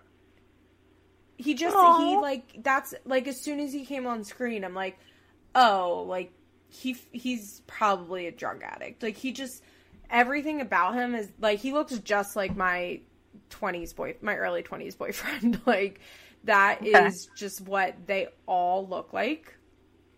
And matt like i said matt was not nice to her and matt was not a good person but i did appreciate that he was upfront and this episode of 16 and pregnant has probably one of the most iconic lines from the whole series Yeah. and they're talking about their Valerie and Matt are on the phone and he's like, Well, I need a paternity test and she goes, It's your baby, Matt. Get it through your head. We had sex. Lots of it. And it was unprotected. I half the episode was her calling Matt. Oh. Three quarters of the Like- episode was her calling Matt Matt Matt Also, did you And a lot of notice times- the ahead. high amount of like uh animated calendar markings there were? Like there Yeah, were so many. because they didn't have a lot of footage. It was just her on the bed calling Matt. They were like, "We gotta, we gotta fluff this up." And my favorite entire part is when her sibling says, Mhm. so "How's it going with Matt?" And she just looks at him like, "Fuck you." Oh yeah, I like that. And he He goes, started laughing. He's like, "Yeah." Because Valerie, keep it- one. a oh, sorry, producer told him to ask that question. Yeah. First of all, a producer told him to ask that question. Probably after her telling the producer, "I don't want to talk about it. Nothing's changed." Secondly, because of the way Valerie is, she's super spoiled. The way she talks to her Mhm. mom is crazy. She seems to be a center of that family. Um, she has Well- special food in the refrigerator that's just for her, and I'm sure her and Matt is the top of a conversation all the fucking time there. And I'm sure that kid's like, I know how it is. Not good. Yeah. You never answer the phone. Like, it's Here's the thing, the sad truth about like teenage drug addicts, and this extends into adulthood, but I'm just talking about like families with teens, is that like the drug addict is always the center of attention of every family. Like it just is because they create the most chaos and the most strife, and like the parents are obsessed with fixing the child and the other siblings like get pushed way to the wayside i mean kind of necessarily because the adults are like literally trying to save the life of that child and Uh-huh. you know like the bad kid the family is just always going to revolve around the bad kid Mhm. That's true. And like, I mean, that happens in like families that don't have that kind of stuff too. Like, if you have four kids and two of them get straight A's and one gets mostly B's and one is failing, who are you rushing to? Who are you going? Yeah. Who's whose teacher conferences do you go to first? Who do you constantly talking to about school? The other ones are gonna feel neglected because you the squeaky wheel gets the grease, and I just, I'm sure, I just from what I can tell and this short little episode, and what do they film for like two weeks or a week, and then they come back another week or something like that. Yeah, I So they think. Well, I think for sixteen pregnant might be a little different. I think they might film for yeah, like two or three weeks, and then the baby comes and they film for like a month. So, like, just in this short time, it's very clear that Valerie is the squeaky wheel in that house. Yeah, And I'm sure that kid that's asking the question is like, I kind of don't want to know what's going on in that because every time something is going on with her, it's like all in the living room and shit, and we got to go get in the car at 4 a.m. and go look for her. And Yeah. yeah. Well, and shortly after this episode, Valerie ends up getting arrested for like Yep. seriously physically assaulting her mom. And Yeah. goes to that lockdown youth center that I was talking about at the beginning of this episode, where she is just like, I mean, she breaks her mom's vertebrae. Like they have Yes. a serious physical fight. Um, so yeah, I I just I think you're actually right. Uh, I did want to talk about Valerie calls Matt and leaves him a voicemail that says, "If this whole thing doesn't, sh- this whole thing being like her and Matt doesn't straighten out before the baby's born, then you could just go on with your life." And at first, I was like, "Hun, like you can't, like he doesn't have to be with you to be with like in his baby's life." But that's when I was like, oh, they're really not talking about what's going on. AKA, Matt is in Wilmington doing drugs, and like she's mm-hmm. getting really frustrated.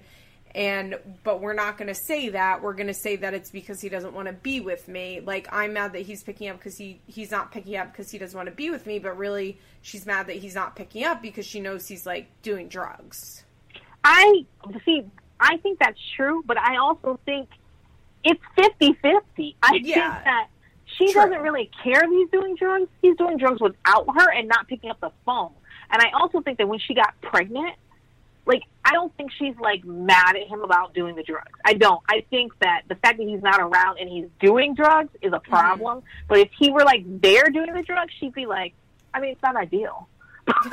he's here. And The baby will I make him change. yeah, I mean, we're gonna have a baby. He's getting out of the system. And the other thing is, I mean, like a Mackenzie, you know, like Yeah. so. But the other thing is, is that I bet you that he hadn't talked to her in a long time before she she found out she was pregnant, and I he he was like. And she was like, "I'm pregnant, so I'm not going away." Like I bet she even said those fucking words, and he was like, "Shit." Absolutely. And so, I honestly, I I honestly think that she just wants. It hurts her that he's not giving her that attention, that he's not there. The drugs are secondary. The baby's way down the list of priorities, and she's just like, "You're gonna say you're with me because you are, and you're going to, and I don't know why you're not because I'm pregnant, and I promise it's yours." And I think,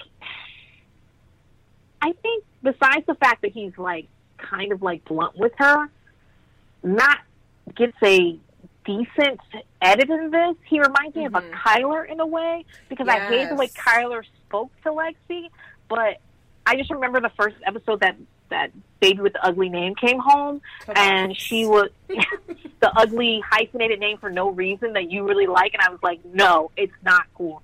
And you were like, No, I think it's chic and I was like, No, oh, it's oh, oh, with her her grand her mom's maiden name or something. Right. I that was totally that. her mom's idea, not Lexi's ever. That her mom was like, Lexi's No. weird as fuck. Lexi is a No. weird person. She's weird. No, that was She her mom's idea. Her mom, Lexi began to like it, but that was her fucking mom's idea. I guarantee you, they were sitting in their little sweaters pretending to be the they're Gilmore, Girls again. Girls. Jinx. there were Gilmore Girls in it. They were just Gilmore and in was it. like, you know what? like, and then Lexi was like, hmm. And then it just grew on her. I promise you, that's how it fucking went down. And then they went to Luke's for some coffee. That's what the fuck happened.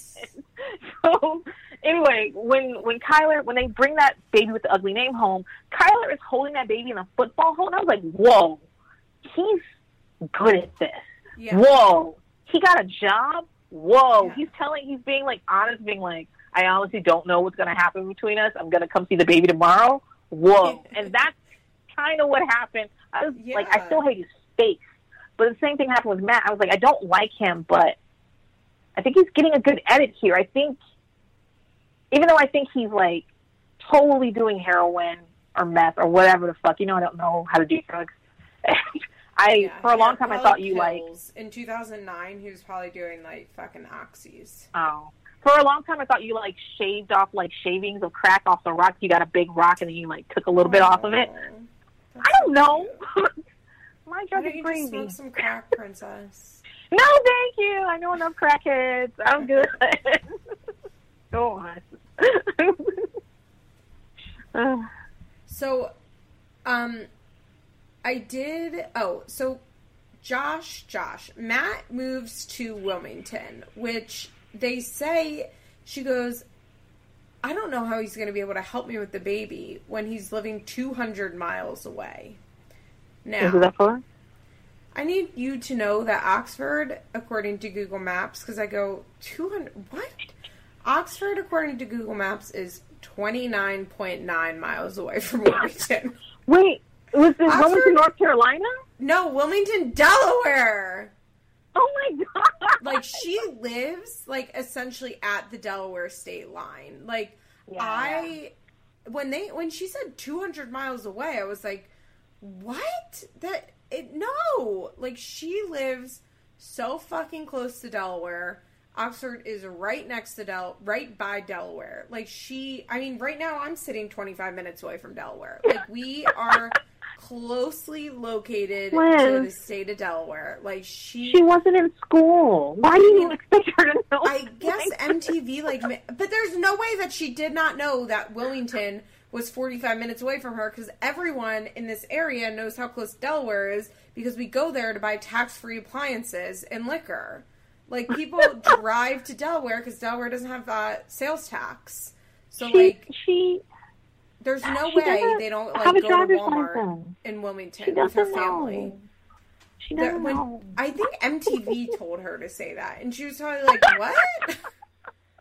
Two hundred? No, I guess because probably- then also she- she goes, my best friend lives two hundred miles away, and then I looked that up because I was like, y- Ewing, Pennsylvania. I'm like, where the fuck is that? And then that's in New Jersey, but they put it as Pennsylvania. It's also not I- 200 miles away. It's like an hour Maybe and a half away. Maybe she's like me and she can't like estimate measurements.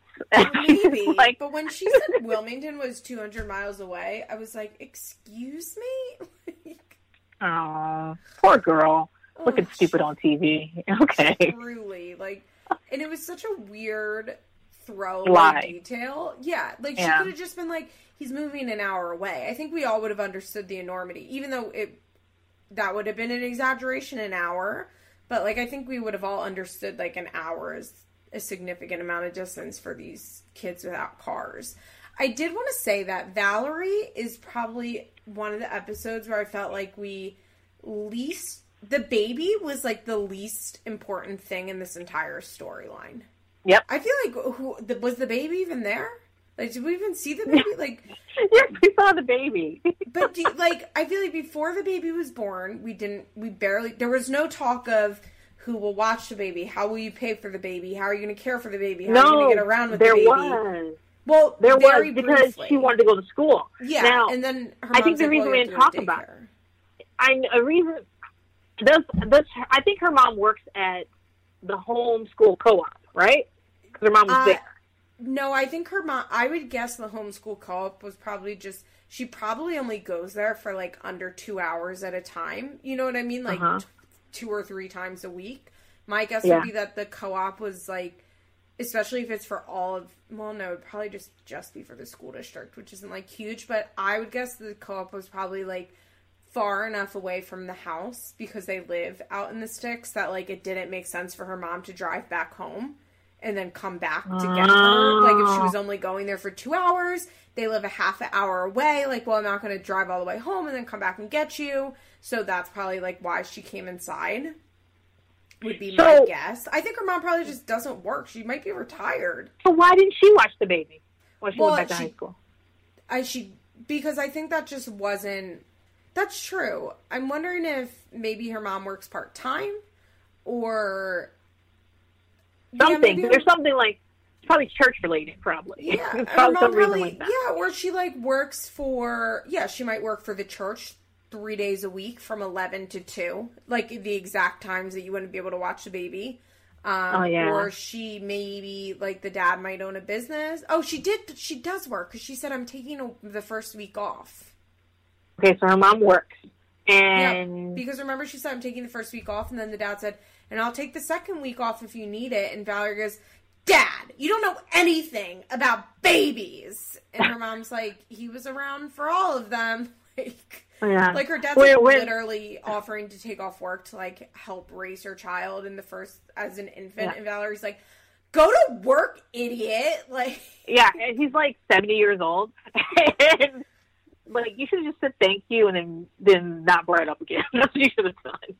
So maybe But, she okay. does work at the homeschool co-op, or she probably just does something that's like not high key demanding, so she was able to give Valerie a lot of help, but still Uh-huh. not be like the full time caretaker for the the infant child. Okay, so that makes sense. So she so she does talk about that because she keeps talking about she wants to go back to school. She misses her friends. Um, do you think her school is far from her house? Mm, she probably lives like twenty minutes away from her school. She probably went to Okay, Concordville. so that's not- She probably lives Okay. like close-ish, but like Mm-hmm. also like further than I live for my high school, but like do you know what I mean? Like not like crazy, not like Leah's daughters who live like nine hours away from their school. Yeah, they have to take a snack on the way to school. Yeah. You know, this when I thought about this, this made me think of that one sixteen and pregnant girl. And you, I'm not going to learn name. You probably will. It's the one that graduated college. Um, she lived. Oh, she Isabella. was Catholic. Isabella. And her Yeah. mom, she had the perfect setup. Her mom ran a day home daycare, and her mom, she just like Ugh, bought the baby home so daycare. much help. right- They lived in that in-law suite, in the ba- I think she still lives there. She still, lives. they have like two kids now or three kids. Two kids, And they're she gra- divorced. Are she they? graduate- yeah, Oh. they got divorced, and Isabel like Right after posted they these, announced like, she graduated. yeah, Yeah. posted these like professional pictures like with the announcement. It was very Yeah. weird. But she like had her shit together and she was like not telling anybody. I don't know. She was just like the most ambitious of all the Yeah. girls, and, And she was just like, the most support. so well, her parents were kind of strict, but they were just like, "We got you, we got." You. Yeah, I mean they You're were well fine." off. They were well off. Yeah, enough. they were well They off. were. Yeah. I mean, her mom worked. She ran an in-home daycare, so it's not like they were like loaded, loaded. But they Yeah. were a solid middle class family. They could afford to feed another child, and Yeah. they could afford to give Isabel like literally everything she needed emotionally and financially, so that she could succeed in life. and they were religious too.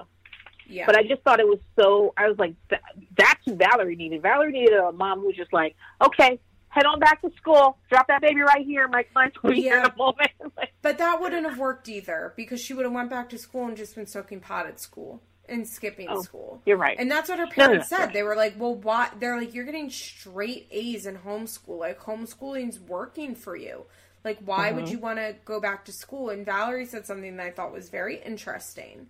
And she said, "I have the baby. Like I'm pregnant. Isn't that punishment enough? Like do you need to take everything away from me?" And I'm Yes. wondering if so did she get expelled or did they pull her out of school because she got pregnant? Or like how strict were the consequences actually? Or is Valerie that spoiled that she can't understand that like she had to leave school because she was suspended and they even said if you go back to school you're gonna have to repeat ninth grade and you're on track to graduate on time if you stay in the homeschool. So I'm curious like I'm I think she was in homeschool before she got pregnant. I think she was Yeah, in homeschool before she got pregnant.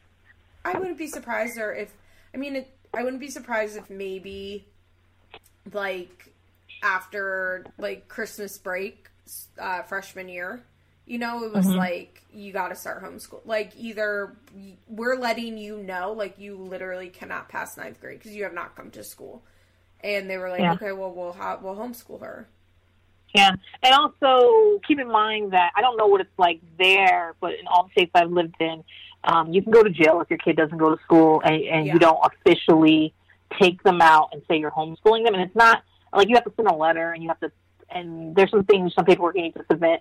But if you just Oh like God. the kid doesn't go to school, you can go to jail. Jenelle, I, I can't remember if I talked about this last week on Feathers My Hair, but Jenelle and David are now homeschooling Maryssa, which is terrifying. And I guess in Yeah. North Carolina, when you like register to homeschool your child, you like pick a name for the school, like your Yeah. house. and it like mm-hmm. they picked like some stupid funny name, but it's like it's so funny to think like that every homeschool child like has a school name like, Yeah. for their house. Yeah, and they have like you can print badges and stuff because if you homeschool your kids, you still get you get a teacher discount. You get a school discount things, not the not you don't get the the tax you know the no sales tax things, but you if Microsoft is offering half off for students and you are homeschooling someone or Oh. half off for teachers, you get the discount for homeschooling, and it's it's really hard to prove you're homeschooling. So like I Microsoft did- is never going to call you and ask for that. I felt I felt sad for Valerie in those moments when she was in that homeschool room. Like that was depressing as fuck. It was like her and an old lady like sitting one inch apart from each other. Like so Well- close. And I mean she was getting tutoring basically. It's not a bad setup. But I like felt just like myself at 15 and like how I would have much I would have fucking hated that. Sure. And also, that lady seems like she wasn't up for that shit. Like she was like, Valerie, I ain't taking your shit today, bitch. Like that's how that's how she approached Valerie. Like she's like, okay, let's get to it. I'm like, I oh, was kind of surprised that she was being homeschooled in a situation like that, and that she didn't go to a um, like an alternative school. In Is there one around there? Yeah, yeah. In Pennsylvania, so basically, like when you get expelled from school, you're usually sent to like, like my ex boyfriend graduated from one. They might have would have maybe it might be for the whole county, um, and you go like three days a week for like three hours each time, and it's like kind of like homeschooling.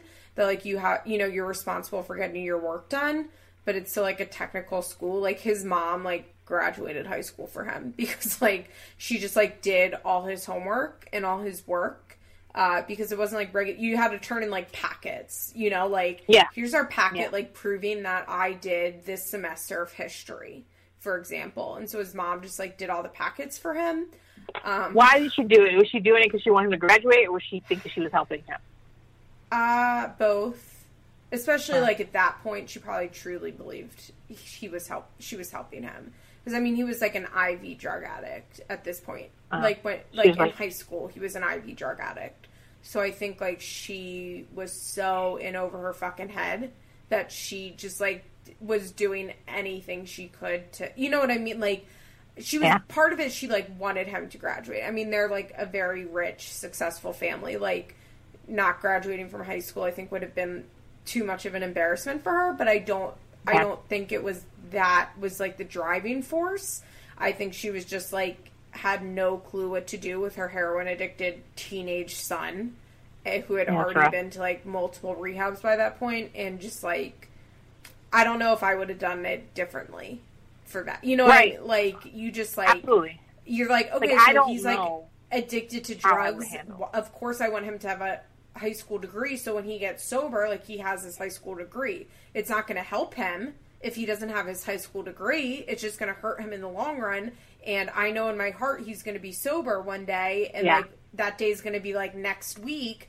And like Yeah. that's gonna be really bad when he gets sober and he doesn't have a high school degree. So like I'm just gonna make it so he gets a high school degree. Yeah, and it's also something she can focus on because like the problem Oh. is super big. I- I don't know how I, I I honestly don't know how I handle if one of my kids was a Valerie. I don't know how I do that. I know a ton of people who have kids in like residential treatment centers, Mhm. but there's the potential for abuse. Some of them work, some of them don't. Um, had a actually, lot I'm of issues with teen residential treatment centers. Jesusland, Yeah. she goes to one, but it's like out of the Yeah. country, which are like really bad. But I mean, those a lot are of these, terrible. a lot of these residential treatment center, therapeutic boarding schools, if you Oh, will, yeah. they get. They get shut down. But then at some point, it's like, well, do you have to send your kid away, like for the good of the rest of the family? It's yeah, I don't. Those I don't know wilderness how, ones. Oh, Mm. I have a The lot of kids dying. I know a lot. I know a lot of people. So, I mean, and this is relevant to this episode. So, in rehab, I met a lot of people who had been in and out of facilities since they were like young teenagers. Sure. Um, because, you know, I went into treatment when I was 25. So, most of the people that like I hung around with were my age or younger and had been in and out of facilities for a very long time. Uh, my old roommate, who's five years sober now, I think started going to rehab when she was like 13. Uh, like was on methadone like the day she turned 18 like was the youngest patient in her state to get put on suboxone when suboxone had just come out uh, stuff like that so i've known a lot of people who have been in and out of treatment since young kids and some of them have like horrific Horror stories. because they go to these outward bound camps and like Mhm. they're not allowed to leave it's lockdown facilities um, Some of them aren't licensed. yeah they're not licensed licensed. They're A like of them are rehab. They can be super shady. yeah, they're relig- a lot of them are religious based. It's not. I don't know. I don't know what you do with Valerie with a case like I don't know Valerie. if she's Valerie either. It's And- very scary because most likely my guess would be that also Valerie maybe wasn't bad enough to go to rehab then. You know, Sure, like she's not she like, may I mean people and well, maybe she is because she did get arrested. Never mind. also like I wouldn't be surprised if before her six excuse me, her 16 pregnant episode she had been smoking a lot of weed, had been drinking, maybe was doing some ecstasy, maybe was like doing some coke, but like probably, you know, like would take a pill every once in a while, but like probably wasn't in like any sort of full-blown opiate addiction. And it's like do you send your kid to rehab for that? because sometimes you send your kid to rehab for that. And i actually so the teen girl that i was talking about at the beginning of this episode they had she'd been smoking a lot of weed. Uh, it was this whole thing and they made her go to intensive outpatient meetings and Yeah. they were so fucking bad for her because she was a bad kid i mean I hate to say that, but she was. She was a kid who wanted to be bad because she wanted to act out because of her situation. Right, she was acting out. And she would go to these meetings and she was not a drug addict. she had been smoking weed because of like the circumstances that she was in and she would go to these meetings with these other teens that were like drug addicts and would hear what mm-hmm. they would say and she'd be like well i want to do that.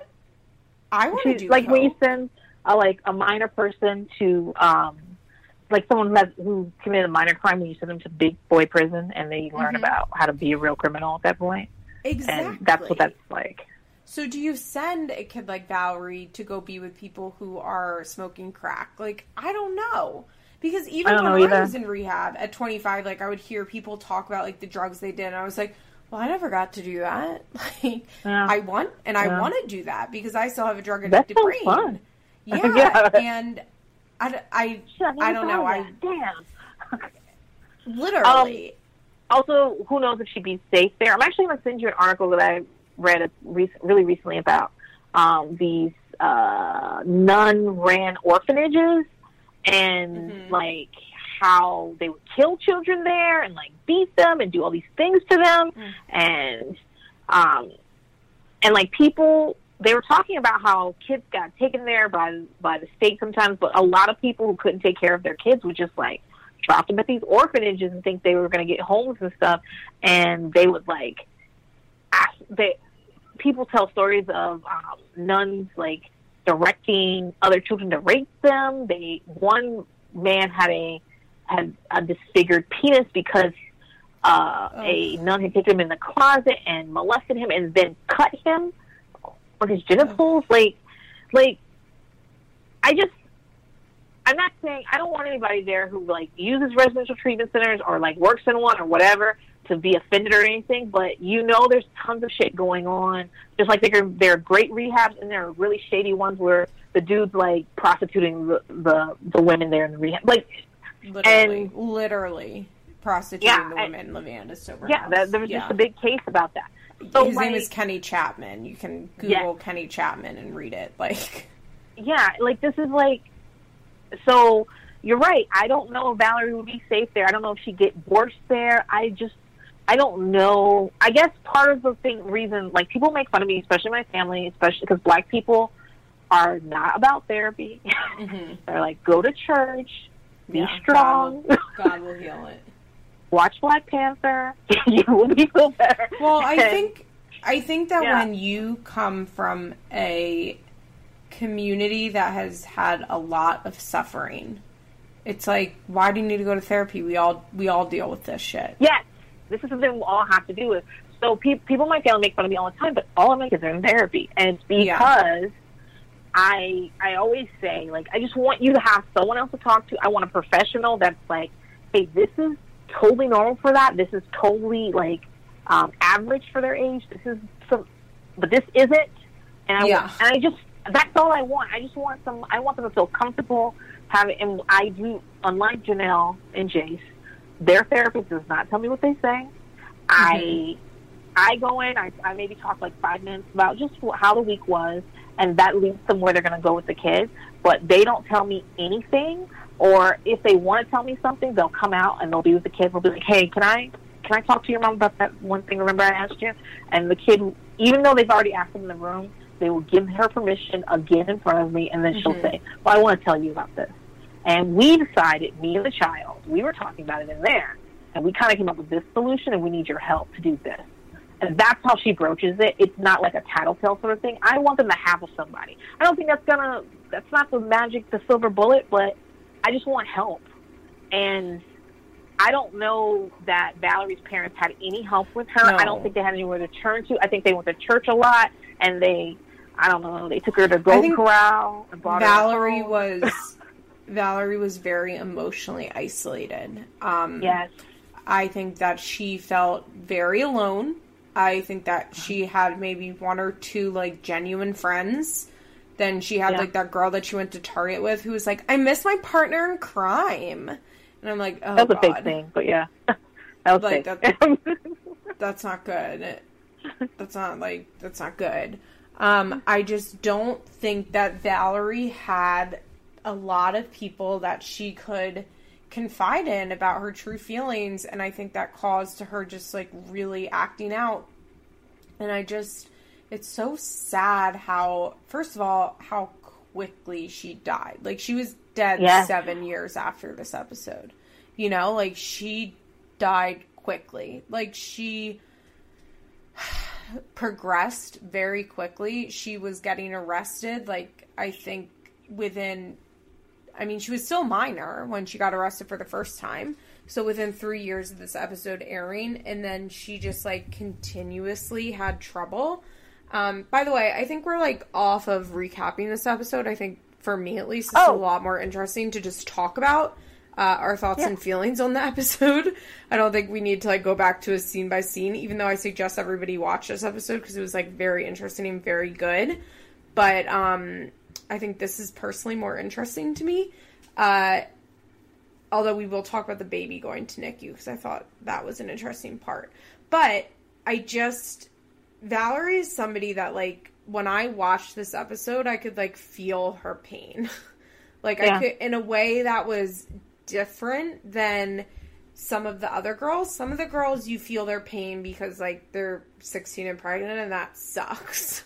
Um Uh-huh. and they have like shitty parents, but Valerie you could just like feel that like when she talked about wanting to go to school, that was so sad to me because it was so obvious that she just like felt so fucking alone and was just so and it was it was uh, this happens to a lot of the girls that they they don't go back to school uh, and they're like well i'm lonely but there was just something so upsetting about valerie and like her i think maybe because she was so young and she, like there was Yeah. such a long stretch of time because a lot of these girls it's like well i'm gonna have to finish out my senior year at home. You know what i am like but valerie is like her 10th 11th and 12th grades. Like there's years of time before she'll be graduating and getting a full-time job and moving on with her life like and just tons of like stuff you normally do in high school that she never get to do because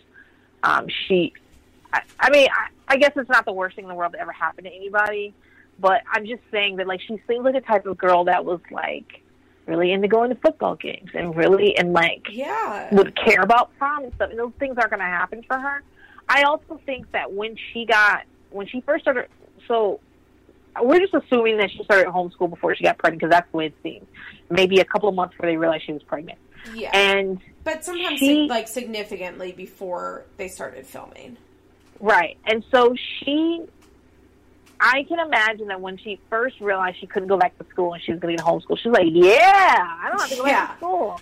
And Oh. then she was like, fuck, this is not what I thought it She was. I still have to get up. She, no she said to her her friend goes well what do you miss about school and she said getting up in the morning Yeah. And I was like, oh, that's depressing. Because you know she just like probably sleeps in and gets up and like nothing's happening. like there's just like nothing happening in her life. Right. She's super bored. She's probably watching a lot of TV, calling Matt constantly. He's not calling her back. Or, and I, I never understood why she wouldn't just text him, but maybe it was the year. I was like, just text him and tell him you're going into la- labor. Why did you call him knowing he doesn't take your phone calls, but he's going to look at the fucking text and be like, oh shit, let me get there.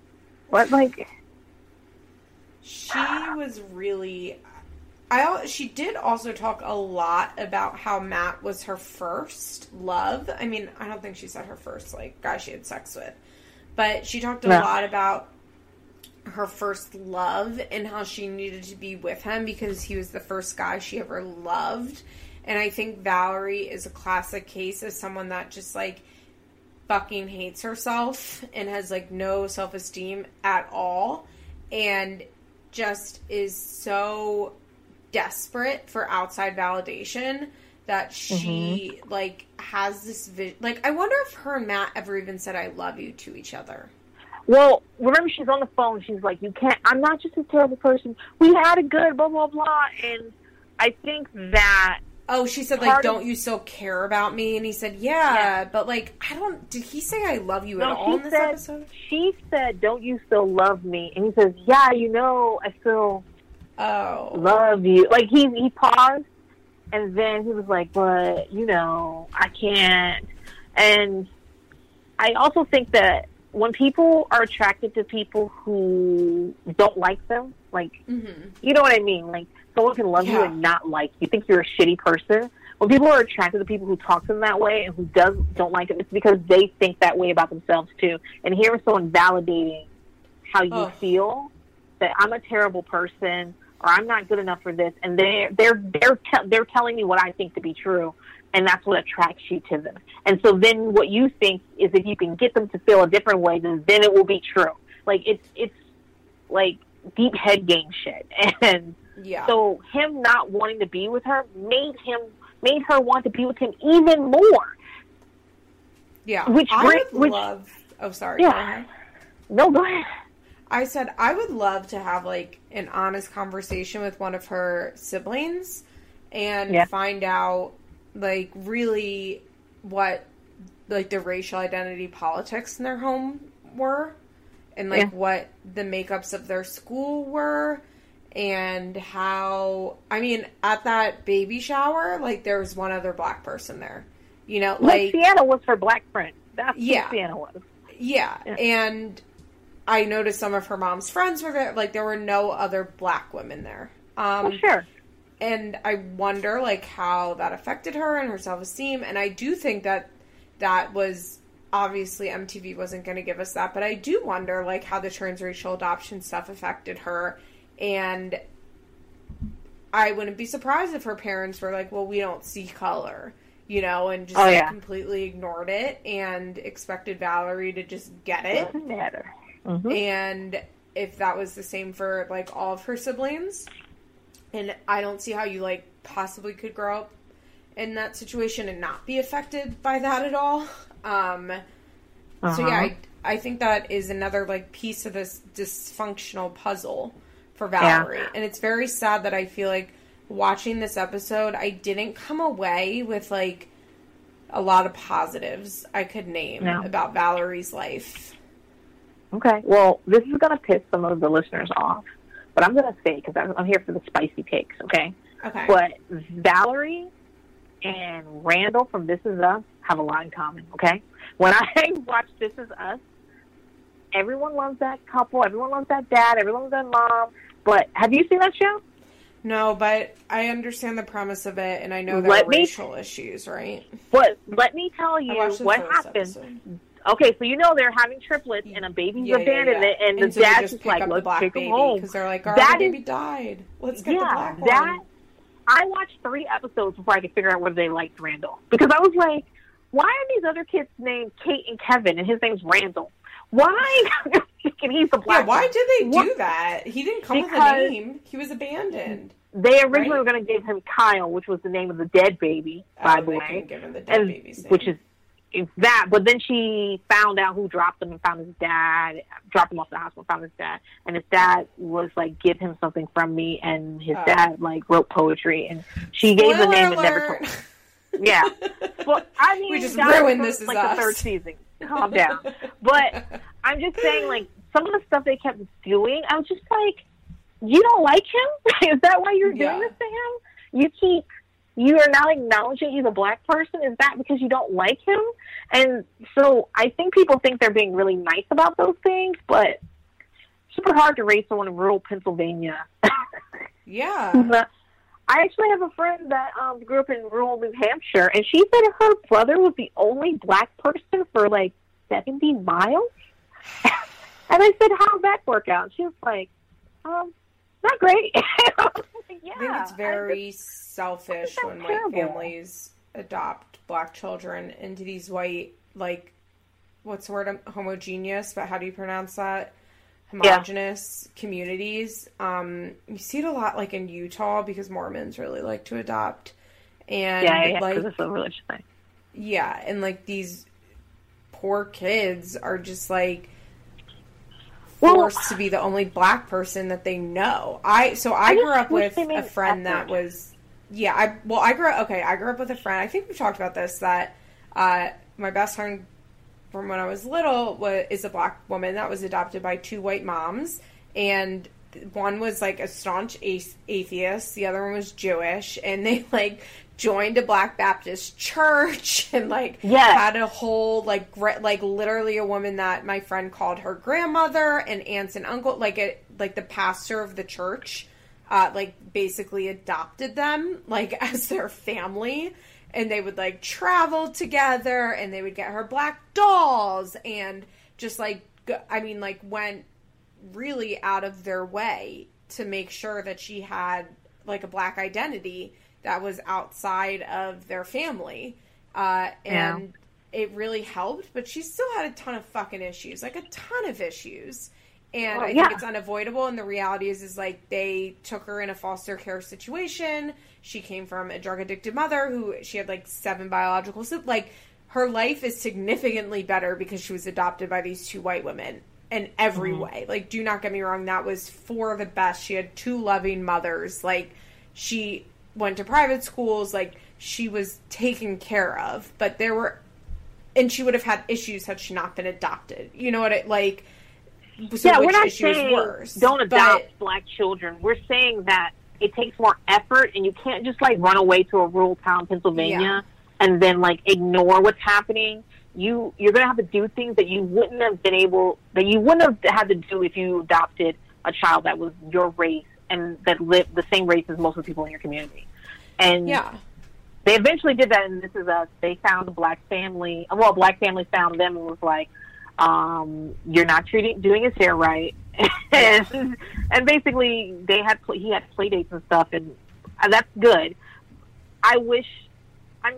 Well, we don't know what Valerie's parents did. We really we don't. don't. know because they don't talk don't. about it. But the fact that there's no black people at the party is not a great sign. Okay, yeah. it's just not. Exactly. So I do want to talk about when baby Nevaeh, heaven spelled backwards. I hate um, that name.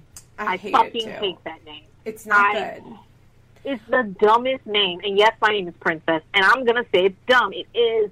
It's first of all, we don't need to spell things backwards to come up with new words. And Nevaeh is not cute. It's not cute at all. It sounds like Nivea. yes. It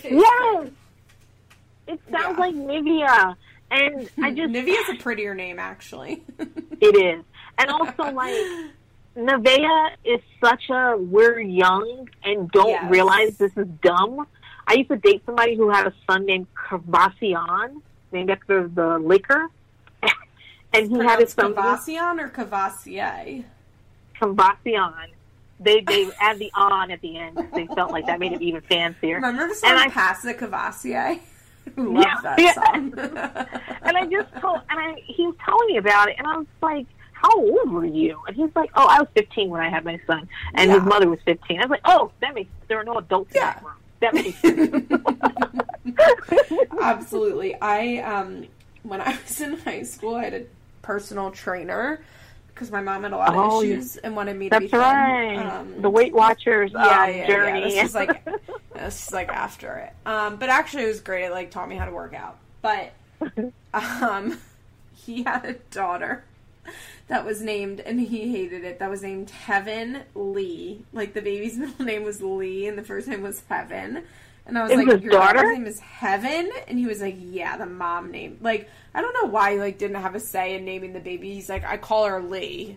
Like, well, he didn't have a say probably because he wasn't married to her. And, yeah, I like, don't. I don't know if he was in the picture. I think he was actually near from where Valerie was from in Oxford. It, I think he even said he's like, I know it's a white trash name. I was like 16. I think I had an inappropriate relationship with my trainer, like Wait, not like whoa. sexual. No, no, but like like on a like he was probably like thirty, and I feel like we were. He was talking to you like a sh- like an adult.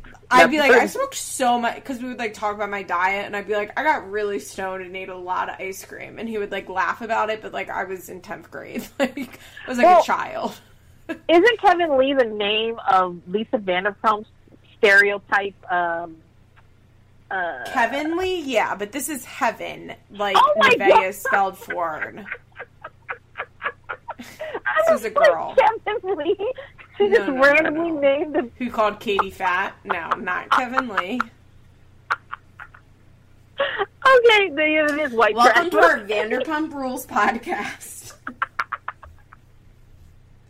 All right, no, no, no, go on. Let's talk about Kevin Lee. And he was like, "That's a." I think he even called it like a white trash name, and I was like, "True." He was Yeah, like we were like we were like two closest friends. like for me being Yeah. like fi- like a cool 15. I definitely didn't have a driver's license yet cuz my mom would drive me to and from the gym. So I I was in 10th grade. So Oh, I wasn't God. 16 yet. But it was like wasn't inappropriate like sexually at all. Like No, no, no. not at all like that. It was just like we like looking back I'm like Mm, but I guess like what I mean, we, I think I trained for an hour at a time. Like, what else were we gonna do but like talk like friends? I don't know. I always have Well, very yeah. weird. Per- Anytime I have a personal trainer, my last one that I had in Florida, like was a drug addict. It was like it was wild. What? Yeah, like I don't know. It was, but I really liked why did him. you have?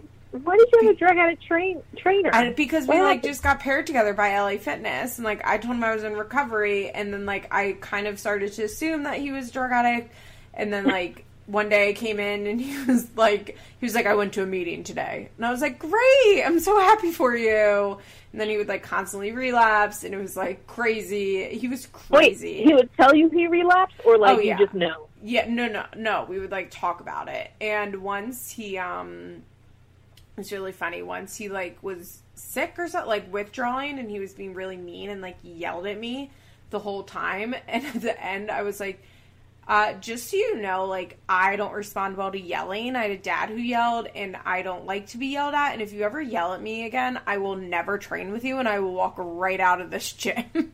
and he was like, "What?" I was like, "Just don't do that." And he's like, "Oh, sorry, I'm just like having a bad day. Like I'm sick. Like okay, like I'm withdrawing." it was a mess. He's still a mess, I think. And you were just like, okay, show me how to do these bends. Yeah, I mean, he was like a good personal trainer. Like he was fit. Like. you know, I think that's super interesting because I don't think I know. I know lots of drug addicts, but I don't know drug addicts in a professional capacity in which we interact professionally. But I know that they're drug addicts, and I'm also like, yeah, yeah, yeah. We did this. Uh, by the way, I know you're withdrawing, but don't talk to me that way. Like, Yeah, I, think it's kind. I don't know if like I can think of any. Mm, that's not. I. No, I think it's just one of those things that like when you're a drug addict yourself, you Mhm. if you're using, you find out people are because then you're like sharing drugs. Okay. Or if you're recovered, you find out people are because then they like eventually come to you for like help and Ah. advice. So because I was gonna say I don't think I've ever known people like that before, but like that's not true because like I was one of those people and like you would just like find the other people who worked in the restaurant that also did drugs. Like I worked at um this country club and I worked in like this snack bar that was like out on the golf course. They called it the halfway house, which is kind of ironic. And like it was after the ninth hole. And so I had to get there at like six in the morning to open it up. And the lady who cleaned was like had a Percocet script. And like I don't even know how we started trading, but like we just I would give her my Adderall and she would give me Percocet. Like, like like I don't even know like how we first like got there, but we did. Like she was probably like, I'm really tired, and I was like, Do you want an Adderall? And then I was probably like, My back hurts, and she's like, Do you want a Percocet? Like, You, well, I always quote you with this because this is the first time you were the first person that ever said this in front of me, and not in front of me, but you're the first one I heard say Mhm. this, and it like clicked all these like unanswered questions for me. You said when you see people that don't belong together and they're like friends or they're like chill together, it's because they're drug friends and like you will be drugs friends with the strangest people, and what you have in common is drugs. And I was like, fuck, that makes a lot of sense because I, when I used to work in restaurants, I feel like, dude, how how do they know each other? Why are they always in the car together? They don't even what? And That's true. It's so, so true. now, anytime I I, used to, see like, on the sit- street, and I'm like, how do people know each other? I'm like, oh, those are drug addicts. They're doing drugs together, guys. I used to like sit and like stare at people at their house and think like I fucking hate you. Like in my head, I'd be like, I hate you, uh, like chanting it in my head. But like would be there for hours, like because it was just like I mean, they would give me free drugs or like we had like a perfect trade going on, but like I did not like them. there was a reason for you to be there, but you did not like them as a person. Yeah, like Oh. it, um, there was a reason that overpowered like my pure hatred for the person. and that's why I can't do drugs because like I'm super picky about who I'm around. Oh my god, And I would be like. The You would get- bougiest drug user. Like, oh my god, I don't like him. You His, would, I don't like him. He doesn't get his needles from the same place as me, and I don't have like drug dealers, and they'd like come over to your house, and they'd like stay in your house for like so Yes. long. And you're like, I I need you heard to that. leave. Or like you would Like- go to their house, and then they would like pour their heart out to you, and you're like, "Can you just sell me my weed? Like, I don't want to talk to, to like- you." Do drug dealers like when they sell it to you? Do they also expect you kind of like to do a little with them? I've seen that. Sometimes it depends. Like I had some like pot dealers who were just like my friends from high school, and so Uh-huh. I liked it when they came. Like they would come over and we'd like watch a movie and smoke pot or like do whatever other drugs they like happened to have. But it was like fine because they were like legitimately my friends, and it was like, oh, you're coming over. Like, will you just bring me this, this, and this? But like, come over and hang. Um, I always like buying heroin the best because most heroin dealers, like at least if you're buying in cities, are like businessmen. Like you call one number and they're like, okay, we'll meet you on this corner at this time. You tell them what car you're in. Somebody drives up and like you roll down your window, you give them the money, you get they give you the dope, the dope, and you drive away. We used to have this one dealer we would meet that we would roll down the window and he would throw the drugs into our car. we would throw the money back at him, like literally, like never even, like wouldn't even. like he didn't want speak shit him. to do with you. He yeah, just he didn't like, want shit quick. to do. Well, because then also it was like so shady because like we're like it was always me, and my friend, like two white kids, like in the city, and like he's a black guy, like. It's just like in wanna certain areas of the city, like why else would we be together? Like cops know, you know what I mean? Like there's no other reason for us to be in this area of the city. Like there's no reason we'd be interacting. Yeah. Like it's just it's just the oh reality. man. And See, I would want them. I wouldn't want to share, and I would want them to get away from me as quickly as possible. And I wouldn't want to have like conversations and stuff. I used to live with this girl who she's a teacher. She actually like was one of those people in a Big Brother Big Sister program, and she used to Mhm. smoke weed with the little sister, and she used to do a lot of coke. And her That's weed deal, her not her dealer that sold her both things name was Black, and he was a very dark black skinned man with gold teeth Mhm. and he was always coming over to see her and she told the neighbors that was like my boyfriend and i was like was she excuse white? me yeah she was white i was like So she just me told him that was your black boyfriend. yeah i was like They're both she's black. like it just makes more like it just makes more sense for you to know him than me to know him i was like you're a drug dealer who looks like a drug dealer and walks like a drug dealer and drives a drug dealer car it makes more sense to know me the person who doesn't do drugs, she's like, Princess, don't take it too seriously. Not that big of a deal. Do you want some of this coke? No, I want, I want you to stop. We I did have have one heroin dealer that I loved, and we would like bring him food sometimes. Like on Thanksgiving, we brought him a plate of food. Well, that's nice of you. I mean, really. that wasn't the one you threw that threw heroin into the car, right? No, no, no. He would like walk up, and actually, it was this. Uh, it's really sad. It was like a. So this was like the best. They had like the best heroin, and you would in the mornings the dealer would like send out basically mass text to all his clients from like whatever phone number he was using, and be like, "I'm good," uh, because some days like they'd be out.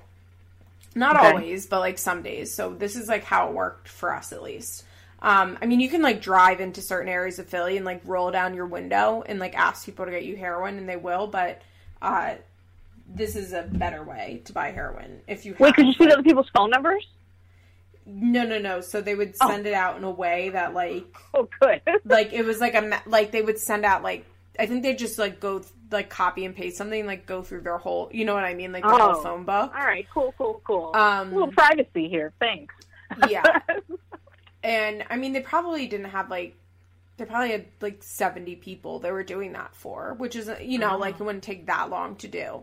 Um, so they would send out a text like, I'm good, I've got this, this, and that, like, I've got this bag. Like, heroin bags have stamps on them, uh, Mhm. which like identify what it is, except like that also doesn't mean anything, but like they'd be like, I've got black stamp bags, but they would have like like I have dog bags because it would have like a dog stamped on it or something. Okay. But it's like also meaningless because like who fa- what how would I know what's like actually in that bag? You could have the you know what I mean? You could have like three different cut batches like in matching bags. But anyway, so they'd send you these texts and then you would text back when you were like going into the city and then you would call them and be like, "Okay, I'm going to be there this time. I'm in this car." And then usually it would be like one of three or four guys and two of them were like a father son duo. I don't even know how we found this out. But they were like a father son duo and One's name so was nice. Trayvon, the other one's name was Little Trayvon. That's No, we how you found out. No, we They definitely didn't name? know their name. No, we didn't know their names. It was Oh, like shit. not. It wasn't like a situation like that. You knew their name. Like we would talk to them because sometimes they would get. Sometimes they would get into the car, um, like pop into the back seat for a minute, but like not Right. that often. Um, but it just like wasn't a like, hey, I'm so and so type of situation. And I'll be serving you today. yeah. Um, but like we found out they were father son and they were really nice and we really liked them because they were fast and like this was the best way to buy heroin because you would go and they would like they ran this like a business like they worked shifts and they would like you know like whoever was working would have the cell phone and like they were Okay. on call and so when you came up they didn't want you loitering around their neighborhood anymore then you wanted to be there because it like attracts cops if you're sitting on a certain block like the cops know so they wanted you hmm. in and out really quickly. And then there were also really bad heroin dealers that like weren't in the city and they were just like they weren't part of I mean, I'm guessing obviously these guys weren't a gang. You know what it was like a gang selling heroin. So it was like Okay. very right. It, it was run like a business. This gang ran it Mhm. like a business. There was a lot of money to be made. And then there was like and it was like the best dope you could get and then there was shittier dope that cost less money that we would get if we didn't have as much money and also we didn't have to drive like into the city to get it it'd be like in the uh like surrounding suburbs uh that was a little closer so we would meet up with them but they were the worst because these weren't like drug dealing gangs. It was just like random dealers who like you know like they sold drugs but they like weren't necessarily part of like a major heroin operation. And you would like But call them business-like? not business like you would sit in the fucking parking lot for like an hour waiting for them. And we have this Oh. one dealer that would text us and be like i'm a true five minutes away. That's what he used to say. As they would just text you i'm five minutes away i'm five minutes away i'm five minutes away. And as this is like usually like when you're going to pick up like you're sick like you're dope sick like you're in withdrawal and you're just like dying in your car like waiting for them to come get you or like come and Wow. meet you. And you're just like i just want to give these people my money and get my drugs. Like, Oh, like but wait. How far is the city from where you lived? How like how far would you be driving if you were going to? The oh i used to be in the car for like two and a half hours a day sometimes What? uh, uh, it takes me like an hour to get into the city with like to where so we inefficient. uh like extremely inefficient. Sometimes I would have like on payday, I would have my friend I'd be at work and I would leave money in my car and my friend would pick up the money and like drive into the city and then like leave me dope like in my car. That was more efficient. But usually we would just like my I'd meet my friend right after it was always one friend. Uh, after I got off work, and then we would just like drive into the city and drive back, or I'd like be at my house and I was living with my dad, and I'd be like, I'm going out to CVS, and I would come back like three hours later. like, it was And I- crazy. so- So, I mean, this tracks with what I think like buying drugs is, can be like. It can be very business like, but it's also, I think of it more like waiting around for people and yeah. un, Most like, of the time, it's like waiting around for people. They're unreliable. Like they'll be like, "Yeah, I'm good." Like the worst is like you text somebody, you're like, "Are you good?" And they're like, "Yeah, I'm good," and then they just don't fucking answer you, and you're like, because right. once So you they like, have think it, somebody has not going to give drugs, yeah, or they just like turned off their phone, or like they went and met up with friends, or like you have no fucking arrested. idea because the reality they got arrested. The reality is, it's like y- the worst part about being a drug addict, not the worst, a bad part about being a drug addict is that like you are not basically like ever in control of your own time when it comes to like getting drugs. Okay. You are right. on somebody else's time. And, what are you going to do? You have to get your drugs. You don't have a So choice. getting in drugs is the, what's harder? Because I remember when we talked about Ryan. Remember. Mhm. I put a post up. I said, guys, I know a lot about recovery. I don't know anything about buying drugs. Mm-hmm. Is it possible that he was spending this much on how much oh, right, drugs right, right. cost, guys? What what could I get for this type of money? And people were like, giving me quite a bit great answers. They were like, if you went yeah. here at this time, you can get this. And you came in and you were like, people get do not focus on the amount of money because if you need your drugs, you will get the money somehow. Yes. You overdraw your account, you'll do whatever. And you and you gave us some great examples of things you used to do, like cleaning like a an aunt's house or something. Like you were just naming oh, little things. yeah, I used to like. So my money schemes, you have to remember, like I wasn't doing heroin for that long, so right. I didn't like reach a point where I was prostituting or like breaking into houses. Um, but I'd been doing this for like longer than when I just doing heroin, like, and I needed money for pot or pills or coke or whatever. Mm-hmm. Um, and I just because I was like a mess even before I was doing heroin and like I just like never had money. I just like couldn't manage anything. But what like so what I would do is and remember I have like parents that can afford to do this. Like I would clean one of my parents' houses. You know, like mm-hmm. one of my parents would pay me like fifty dollars to clean their house. Or okay. I would um go and like do errands with my grandmother who's blind and she would pay me and then I would oh, this is so awful. I would steal money out of her purse or she would give me her like ATM card and I would take out like an extra sixty dollars. Uh-huh. Um, okay. I would sell stuff, but like not anything I'd stolen. Like just like on I would eBay stuff, like all my old Tiffany's jewelry or you know like stuff like that. Um, but not like stuff I had stolen. Uh, how else would I get money? Like I would get my parent. A lot of this for me relies on, and I would imagine for Ryan too, is like I had parents that I could afford this and I had like cash sources in my parents and my grandmother that makes it different than somebody like I probably would have resorted to probably prostitution more likely than stealing, but that a lot quicker, like if I had to. Because it was um, it's easier to like get money prostituting for drugs than it is for stealing because you get caught. What? Yeah. What, what, why would? Because like they're, it because it's just like to prostitute, like you just put your an ad up on Backpage. I mean, it's changed a little bit because like Backpage is down, but like you could just like put an ad up on Backpage and okay. like start making money. Um, or you like meet a dealer who knows how to pimp you out. Essentially, uh, I think is how Valerie probably got in there, or a lot of you know what I mean. Like, like you, I mean, really, a lot of women start prostituting themselves with the dealer first. That's like right, their first, okay. the first person. And I don't think a lot of people would look at it as prostituting themselves, but that's what they're doing is that they are going to blow the dealer instead of like paying, you know, for the bag. Like right, they okay. work out an arrangement with the dealer. I actually was in rehab with a girl and she told a story about how her dealer kept trying to convince her that she should deal. And then somebody, like one of the guys, said, You know, he was doing that because he knew that you were going to like use all of the heroin and wanted you to be in like in debt to him so that like oh. you would have to have sex with him.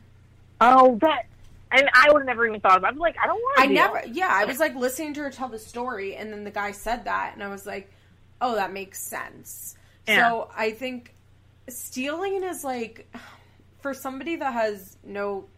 It's funny to say I have no criminal background because I've done like a lot of illegal things in my life, but like I don't really have like a criminal background. You know, I've never been arrested. I never broke into anybody's house. Like I stole from my but, grandmother, yes, which I've made amends for, by the way. And um, but I've never like I don't know where I would start like robbing right. people. Exactly. So you have to like get a setup together, and you have to have you also have to have a certain set of skills. I'm not saying sex work is not skills. I'm not saying that, but you understand what I mean. It's, it's yeah, like you have to you have to know how to rob people and things like that, and did not get caught. And that's how we call them crackhead plans. It's not a very nice word, but that's how you you hear about these um, these the world's dumbest criminals, and it's like the dumbest idea. And you're like, yeah, that's because they were like, we got to do something now, and yeah, no one had any. They were just like, let's just try this, let's just do this, and what prostitution is has its own set of skills, but they're easier. I don't want to say they're easier, like, but you, you, you get what I'm trying yeah, to say. I think just, also the more like, like the realistic route for me would have been that like my boyfriend at the time got out of jail and then we started robbing houses together. Like I think Did that he rob houses? Yeah, he that's what he's in prison for right now. Um Okay. but I think that he's robbed a lot of houses in his day. Um like never with me, obviously. Well, I you said he think came that from like a wealthy family. Is it? Did he Yeah. start like around his friends and family and stuff like that? Um, yeah, yeah, Like the- absolutely. and then he like got a bad friend who like showed him how to do it. Um, Ah. when he was like okay. pretty young. So he had been like, yeah, yeah, and he started robbing exactly friends and family and people close to him, and then he started robbing random houses. Um, so I think like the realistic path for me would have been being with my ex boyfriend, and because he actually got out of jail like right after, like right when I went to rehab.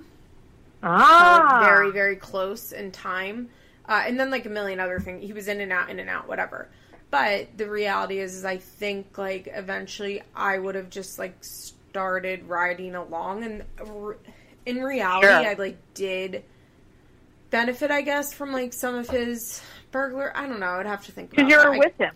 yeah, right? but like my brain is like I, I'm trying to remember if like I I mean I always worked like he was never giving me any you know what I mean like I was never getting anything from him. Um and when I was doing heroin he had already like went back to jail so like we never really used that much together like heroin we never used that much together cuz like he went to jail quickly after I'd started. So like mm-hmm. within a month. So but I think like my realistic and I think a lot of women who commit drug related crimes it happens because they're with like a man that shows them how to do it and like Sure. gets them into doing it because it's just I mean not that women don't commit crimes on their own but like I don't think I would ever like be bold enough to like rob someone's house but I think if I was dope sick and I had a boyfriend that like could promise me we wouldn't get caught and knew exactly what to do and had an amazing plan and this is the pawn shop we're going to go to and had it all set up like I can see myself driving the car. I don't know if I would have like went into somebody's home. I maybe would have like knocked on the door to see if they were home when they weren't home, like went back and been like they're not home and waited in the car as he did. And sat in the I- car freaking out the whole time.